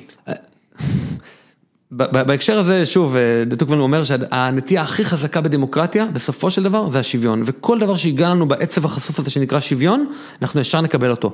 בשנות ה-80 כמעט לא נכתבו מאמרים על נישואים חד מיניים, פשוט, אפילו הכי קיצוניים מבין הלהט"בים לא חשבו על זה בכלל, תבדקו אותי, פשוט תיכנסו לגוגל סקולר ותרשמו גיי מריג', שנות ה-80 ואחורה, לא חשבו על זה. אבל בגלל שהטיעון השוויוני פה הוא כל כך חזק, הדבר הזה נכנס. אפילו שאנחנו עוד לא יודעים מה ההשלכות שלו. מה יכול להיות ההשלכות שלו? אני לא יודע, פירוק המשפחה המסורתית, הרבה דברים כאלה. זאת אומרת, זה לא באמת השיחה, אבל כן. אני, אני אומר, אה, לגבי, לגבי אה, הפלות, זאת אומרת, יש לנו פה הרבה, הרבה מאוד טיעונים שהם לאו דווקא קשורים לשוויון. זאת אומרת, יש מצד אחד זכות האישה על גופה, מצד שני זכות העובר לחיות. זאת אומרת, זכות של אחרי... זה נושא שהבאת מארצות הברית, הרי זה נושא שהוא... בארץ נון אישיו. הוא מדובר בכלל? לא יודע. אני רואה את הפרסומים של, איך נקרא, אפרת, כל מיני כאלה. נערה בוכה. כן, כל מיני כאלה. זה נושא שהוא מאוד חשוב בארצות הברית, זה ממש הקו האדום אצלהם. מה שניסיתי להראות זה רגע שיש פה שני דיונים, אחד נגיד לגבי הפלות שעדיין הדיון הזה הוא דיבייטבו, והשני לגבי גיי מריג' ומה שמזהים בארצות הברית מבחינה סוציולוגית הוא מרתק. אנשים בני 60 ומעלה. הם כולם, גם דמוקרטים וגם אה, אה, רפובליקנים, הם נגד. זאת אומרת, אנשים שהם, שהם אה, זקנים או מבוגרים מאוד, הם פשוט נגד. בצורה מובהקת, לא כולם מן הסתם, לא, אבל כן. אני מכליל כמובן. בוודאי, בוודאי. אתה אומר בצורה מובהקת. עכשיו, אנשים שהם בין הגילאים 60 ל-40, אז מי שהוא דמוקרט הוא בעד, ומי שהוא רפובליקני הוא נגד. אבל אנשים צעירים, כולם בעד. ושואל פיטר ברקוביץ', שהוא היום אה, אחד היועצים של פומפאו, אבל אותי הוא לימד אה, הרבה מאוד אה, שמרנות, הוא איש גדול, הוא אמר שהרבה פעמים הדיון הפוליטי שלנו בארצות הברית או בארץ הוא מאוד מסתובב סביב ערך השוויון. מה שטוקמן מלמד אותנו בעצם, שכשאין לך טיעון חזק כנגד הערך שוויון, אז פשוט הדיון הזה יסחוף, והיום כולם כמעט מקבלים את זה שגיי מריג' זה דבר לא רע, במי זה פוגע? זה לא פוגע באף אחד, יאללה, שחרר. אני מודה שקשה לי עם זה כי, כי זה באמת, אני... זה כל כך כאילו, אתה, אתה הולך על משהו שהוא, מה אכפת לך, כאילו מה... דרך אגב, אני לא חושב שמדינה צריכה יותר מדי להסדיר נישואים, אז אה, מה אכפת לי באמת? זה, זה בדיוק זה, זה כמו שפייגלין אומר, כאילו תעשו מה שאתם רוצים, מה... למה זה בכלל אישו? ש, שחררו. כן, זה, זה ממש ככה, יש כל כך הרבה דברים ש, כן. ששווה לדבר עליהם מאשר זה, אבל זה... נכון. כן, טוב. כל אחד יבחר את המלחמות שלו. לגמרי. אף אחד ישראל, אני מניח שזה כינוי. מה אתה חושב על הרעיון של השמרן אסף שגיב, אשר טוען שבארץ רוב השמרנים הם פופוליסטים, אני מניח שקראת את ה... כן, כן, קראתי את מה שהוא, אני קורא את מה שהוא כותב, האמת הוא... זה מאמר מעניין. הוא ידען, והוא מעניין, והוא כותב יפה. והוא מרתק, והוא כותב יפה, ובאותה, ודרך אגב, יש לו יד ורגל בהוצאת שלם, הוא העורך הראשי, ויש לו המון זכויות. אבל הרבה פעמים האופי האישי של בן אדם, ובזה אני ככה אסיים את ההתייחסות שלי לאסף שגיב, מאוד משפיע אה, גם על ההגות שלו. ואדם שהוא מסתדר מאוד מאוד טוב עם אנשים, אז גם ההגות שלו תהיה הגות מאוד אה, נעימה. ואדם שחוסם 90% מהאנשים שמגיבים לו בפייסבוק, הבנתי. אז זה יהיה פחות, ואני לא אומר כמובן שום דבר על אסף שגיב, שיש לו הרבה זכויות, אבל נסיים בזה. אוקיי. אה, מלא מחמאות עליך. טוב, שאלה אחרונה, אביחי אלמיו.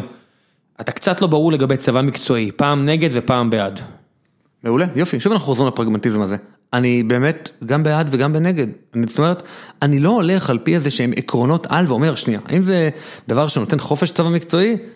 אם זה כן, אם, אם אה, זה כן אז אני בעד, אם זה לא אני נגד. אני לא ליברטריאן, אני אומר, אוקיי, אני בסופו של דבר חשוב לי ביטחון מדינת ישראל.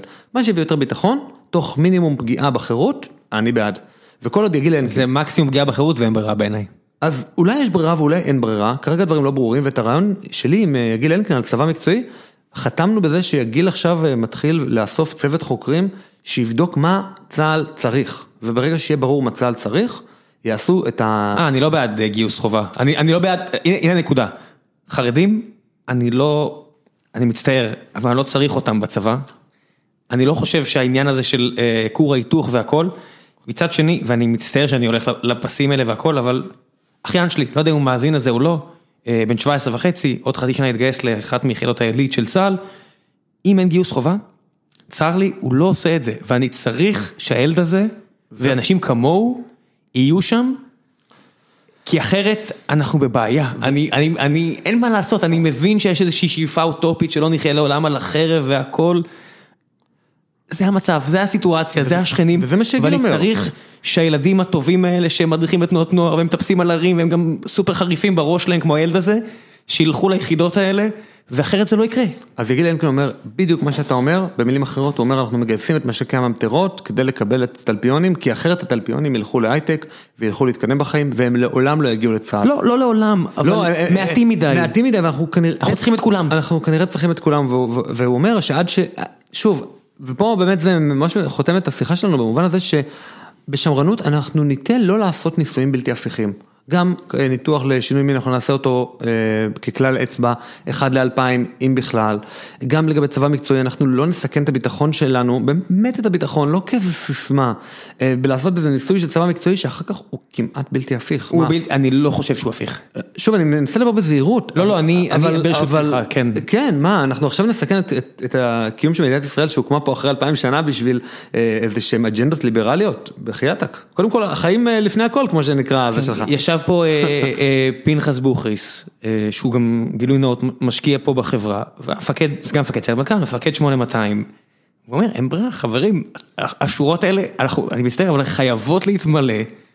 כן, אבל מצד שני יש באמת סכנה גדולה, ככל שהצבא חובה יהיה צבא חובה למעטים ולא צבא חובה לכולם, בין אם, אפשר. בין אם ח- אה, חלק מהחילונים אה, משתמטים או חלק מהדתיים הלאומיים משתמטים, זה לא משנה. בסופו של דבר, מה שדה טוקוויל מלמד אותנו זה שהשוויון והקנאה אחד בשני גורמת להמון המון תסיסה חברתית, וכשאותו חילוני גאון אה, ירגיש לא גאון, לא שמנצלים אותו, לא, אותו חילוני עם אה, אה, פסיכומטרי 700 ומעלה, ירגיש שהוא מנוצל ושהוא יכול בעצם להשתמט ושהאתוס הזה מתחיל להיגמר, כי די, נמאס שרק יש אה, קבוצה מאוד קטנה שמתגייסת וכל השאר אה, עושים אה, זובור על המערכת, אז אנחנו נהיה באמת בבעיה, כי כמה שלא ננסה להחזיק צבא חובה, לא נצליח, כי האתוס יכורסם, ופה הפתרון בעיניי הכי נכון, הוא להוריד הרבה מאוד תקציבים ממשרדי ממשלה אחרים, ולתת לחיילים שכר שהם יצאו מהצבא עם 100-200 אלף שקל, נקיים לכיס. אתה יודע מה יותר חשוב בכסף? הערכה. הערכה, זה בטוח, אה, ואיכות. אנשים סובלים להיות בגוף בינוני. כן. כשצה"ל נהיה גוף בינוני, וכנראה שהוא תמיד היה גוף בינוני, אבל זה יותר ויותר ברור לנו, וצריך להגיד את האמת שאחד מהסיבות שהוא פורח, כי אנחנו מתחרים כן. בארגונים גרועים, לא ארגונים, אה, אה, אתה יכול להיות בינוני, אתה יודע, בארץ העברים, האיש עם עין אחת ומלך, כן. לצערי זה קצת ככה, ויותר ויותר אנשים, אתה מגיע לצה"ל, אתה אומר, למה זה ככה? למה לכל הרוחות זה ככה? וכשכולם מתגייסים ויש עודף של כוח אדם, וזה קצת כמו סין, שאתה אומר, אני לא צריך טרקטור, אני אתן אלף אנשים דלי והם יפזרו את החול, וככה הארגון גם מתנהל ויש לו יותר מדי כסף, והוא מבקש עוד כסף, כן, ואז כשמקצצים לו, אז מה הוא אומר? אני מוריד בדירות לחיילים בודדים. זאת אומרת, אה, כמו שנחמה שטר- שטרסלר לימד אותנו בפרק הראשון של הספר הנפלא שלו, שלא יעבדו עליכם, תקצץ במקום שהכי כואב. כי ככה לא יהיה שום קיצוץ. ועדת, בטח, חוק צ'יץ' בתל אביב. בדיוק. תשתמש בכסף לתשעה חודשים, ואז שלושה חודשים אחרונים תגידו, חבר'ה, אני מצטער, אין כסף יותר לאמהות חד-הוריות, תביאו כסף לטיילת שלי. ונאמר אמן.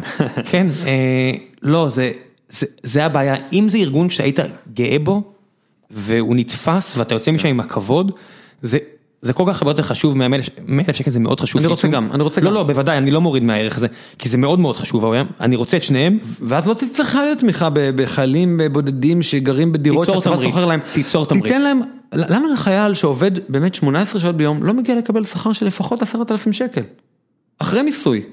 מה, מה הבעיה? כאילו, חבר'ה, לחיילים האלה מגיע להתפרנס, ובאותו זמן, שוב, אם אנחנו חוזרים רגע לשוויון, אז החבר הערבי שלהם לומד באוניברסיטה, מתקדם, עובד בכמה עבודות. מה זה וכן, ערבי? 50% מהחילונים לא מתגייסים היום, נכון, כן? לא צריך ללכת לערבי. החבר שלהם בתל אביב, וזה וואלה, גורם קנאה וגורם משהו שבסוף תל אביבי, דרך אגב. עלול, לא, זה משהו שעלול לפורר את החברה שלנו בסופו של דבר. מה זה עלול? איפה העלול הזה? זה- זה זה קורה, זה פשוט זה תהליכים שסלע מתפורר לאורך זמן. כשאתה בימין אתה מתרגל לדבר אה, בצורה יותר עדינה, אם אתה לא רוצה להיות, אה, להיתפס כאיזה מישהו, אם תרצו. הבנתי אותך, אתה- צריך להיזהר עליך. כל אחד עושה את הבחירות שלו. לגמרי, כן, כן, כמו שאמרנו, לי יש דברים שאסור להגיד, לך יש דברים שאסור להגיד, יאללה.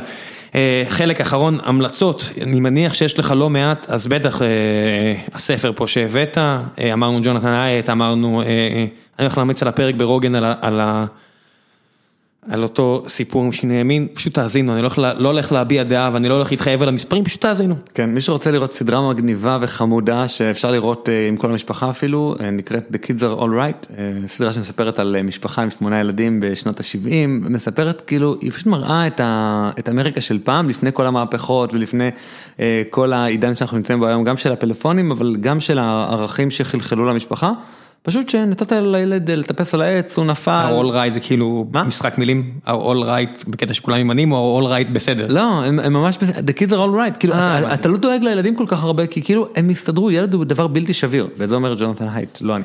אני אגיד לך מה הבעיה שלי עם זה, שאז זה, אתה רואה סרט כמו מיסטיק ריבר שאני ממש ממליץ עליו בחום, שיש מדי פעם, הרי המוח האנושי הוא קופסה שכל פגיעה בה נורא קשה, אני, אני לא כזה מאמין בפסיכולוגיה, מצטער, זאת אומרת פגיעה בגיל ילדות, זה מסוג הדברים האלה שאין אין אחרי זה. כן, אז זה- זה- על זה ג'ורדן פיטרסון אומר שחייבים להזכיר אותו בשיחה הזאת, בוודאי. שאתה תפגע בילד אם אתה תשאיר אותו יותר מדי בבית, ואתה תפגע בילד. אם אתה יותר מדי תוציא אותו, כי פשוט הוא ייפגע בפגיעה בלתי הפיכה על ידי מישהו רע ברחוב, פדופיל, או מישהו שיחטוף אותו. זאת אומרת, אני לא אגיד הכל, האמת נמצאת באמצע וצריך איזשהו איזון, אלא יש סכנה ביותר מדי לגונן ויש סכנה ביותר מדי אה, לתת אה, להשתפשף, אבל בכל מקרה יש סיכון. זאת אומרת, החיים מסוכנים, אפילו אה, כמו שאומרים בשר טבעות. ברגע כן, שאתה כן, יוצא כן. מהבית זה מסוכן, וגם יותר מדי בבית זה מסוכן. כן, יש אה, אחלה ג'ורדן, אחלה ג'ורדן פיטרסון, הרבה אנשים אני יודע שבצד השמאלי אה, שונאים אותו בלי אפילו לקרוא, בלי אפילו לדעת מה, מה הוא אמר. העניין הזה של תציעו את המטען שלכם ומשמעת, או משמעת שווה אושר, אני מאוד מתחבר לזה, זאת אומרת אני לא מסכים להרבה, לא יודע אם הרבה, אני לא מסכים לכל הדברים שהוא אמר כמו עם כל האנשים בעולם, אבל העניין הזה של משמעת והיעדר משמעת, והוא מספר שם בכל הפרקים שהוא הגיע לרוגן, על אנשים שאומרים לו, תקשיב, לא, זה הביא לי כל כך הרבה כוח, העניין הזה של פשוט משמעת. המלצר במסעדה אומר לו, תקשיב, אני עושה את אותה עבודה, באותה מסעדה, פשוט הקשבתי לך, אבל אני עכשיו, אכפת לי יותר מהלקוחות. אני מרגיש שאני נותן להם משהו, אני לא סתם אה, בא להרוויח כסף, אני רוצה לתת למישהו ארוחת בוקר, שהוא יפתח את הבוקר עם חיוך, והוא אומר, וזה שינה לי את החיים. כנראה גם ללקוחות זה עשה קצת יותר טוב, אבל התחושת משמעות הזאת היא דבר שהרבה פעמים חסר להר- להרבה אנשים ביום. כן, וזה הכוח הזה של המס מידיה. זה היה רדיו והכוח שלו, אחרי זה הטלוויזיה והכוח שלה, האינטרנט והכוח שלו. גם לעניין הזה של הפורמט הזה, הקלות שבה אתה יכול ליצור תוכן, לא פוסט של פייסבוק כן. שקשה להגיע בו לעומק, או בטח שלא ציוץ וכל השטויות האלה, אלא שעה וחצי שיחה בלי חסמים, הרי רדיו היה חסמים. אתה צריך פיסה מהספקטרום ויש מעט מאוד אה, תדרים והמדינה מקצה אותם. ופרסומות ו... אה, עזוב פרסומות, העובדה זה מתחיל בכך שיש כן. מישהו שמחליט, על השלטר. כן, יהיה לך או לא יהיה לך תוכנית, ופה כל אחד יכול, איזה מהפכה אדירה. וכמה חשוב לתמוך, אז תאזינו לפודקאסט של עורך דין אה, תמיר אה, דורטל. על ואם- המשמעות. על המשמעות, חפשו על המשמעות, שוב נגיד את שמו, אני גם אשים לינק, ואם אתם מתחברים, אה, תפתחו את הלב ואת הכיס, סופר חשוב לתמוך ביוצרים שחשובים לכם, ולא עושים פרסומות, אם עושים פרסומות כמו פה, אתם פטורים לגמרי, הכל בסדר, אין צורך. זהו. תודה. אה, הדבר היחידי, תספרו לחברים, זה חשוב תמיד. נכון. ותגיבו, זה גם נחמד. כן, תודה רבה רבה רבה על הזמן שהקדשת לי והגעת מירושלים, מאוד מאוד מעריך את זה. תודה רבה. בכיף. תודה. ביי ביי.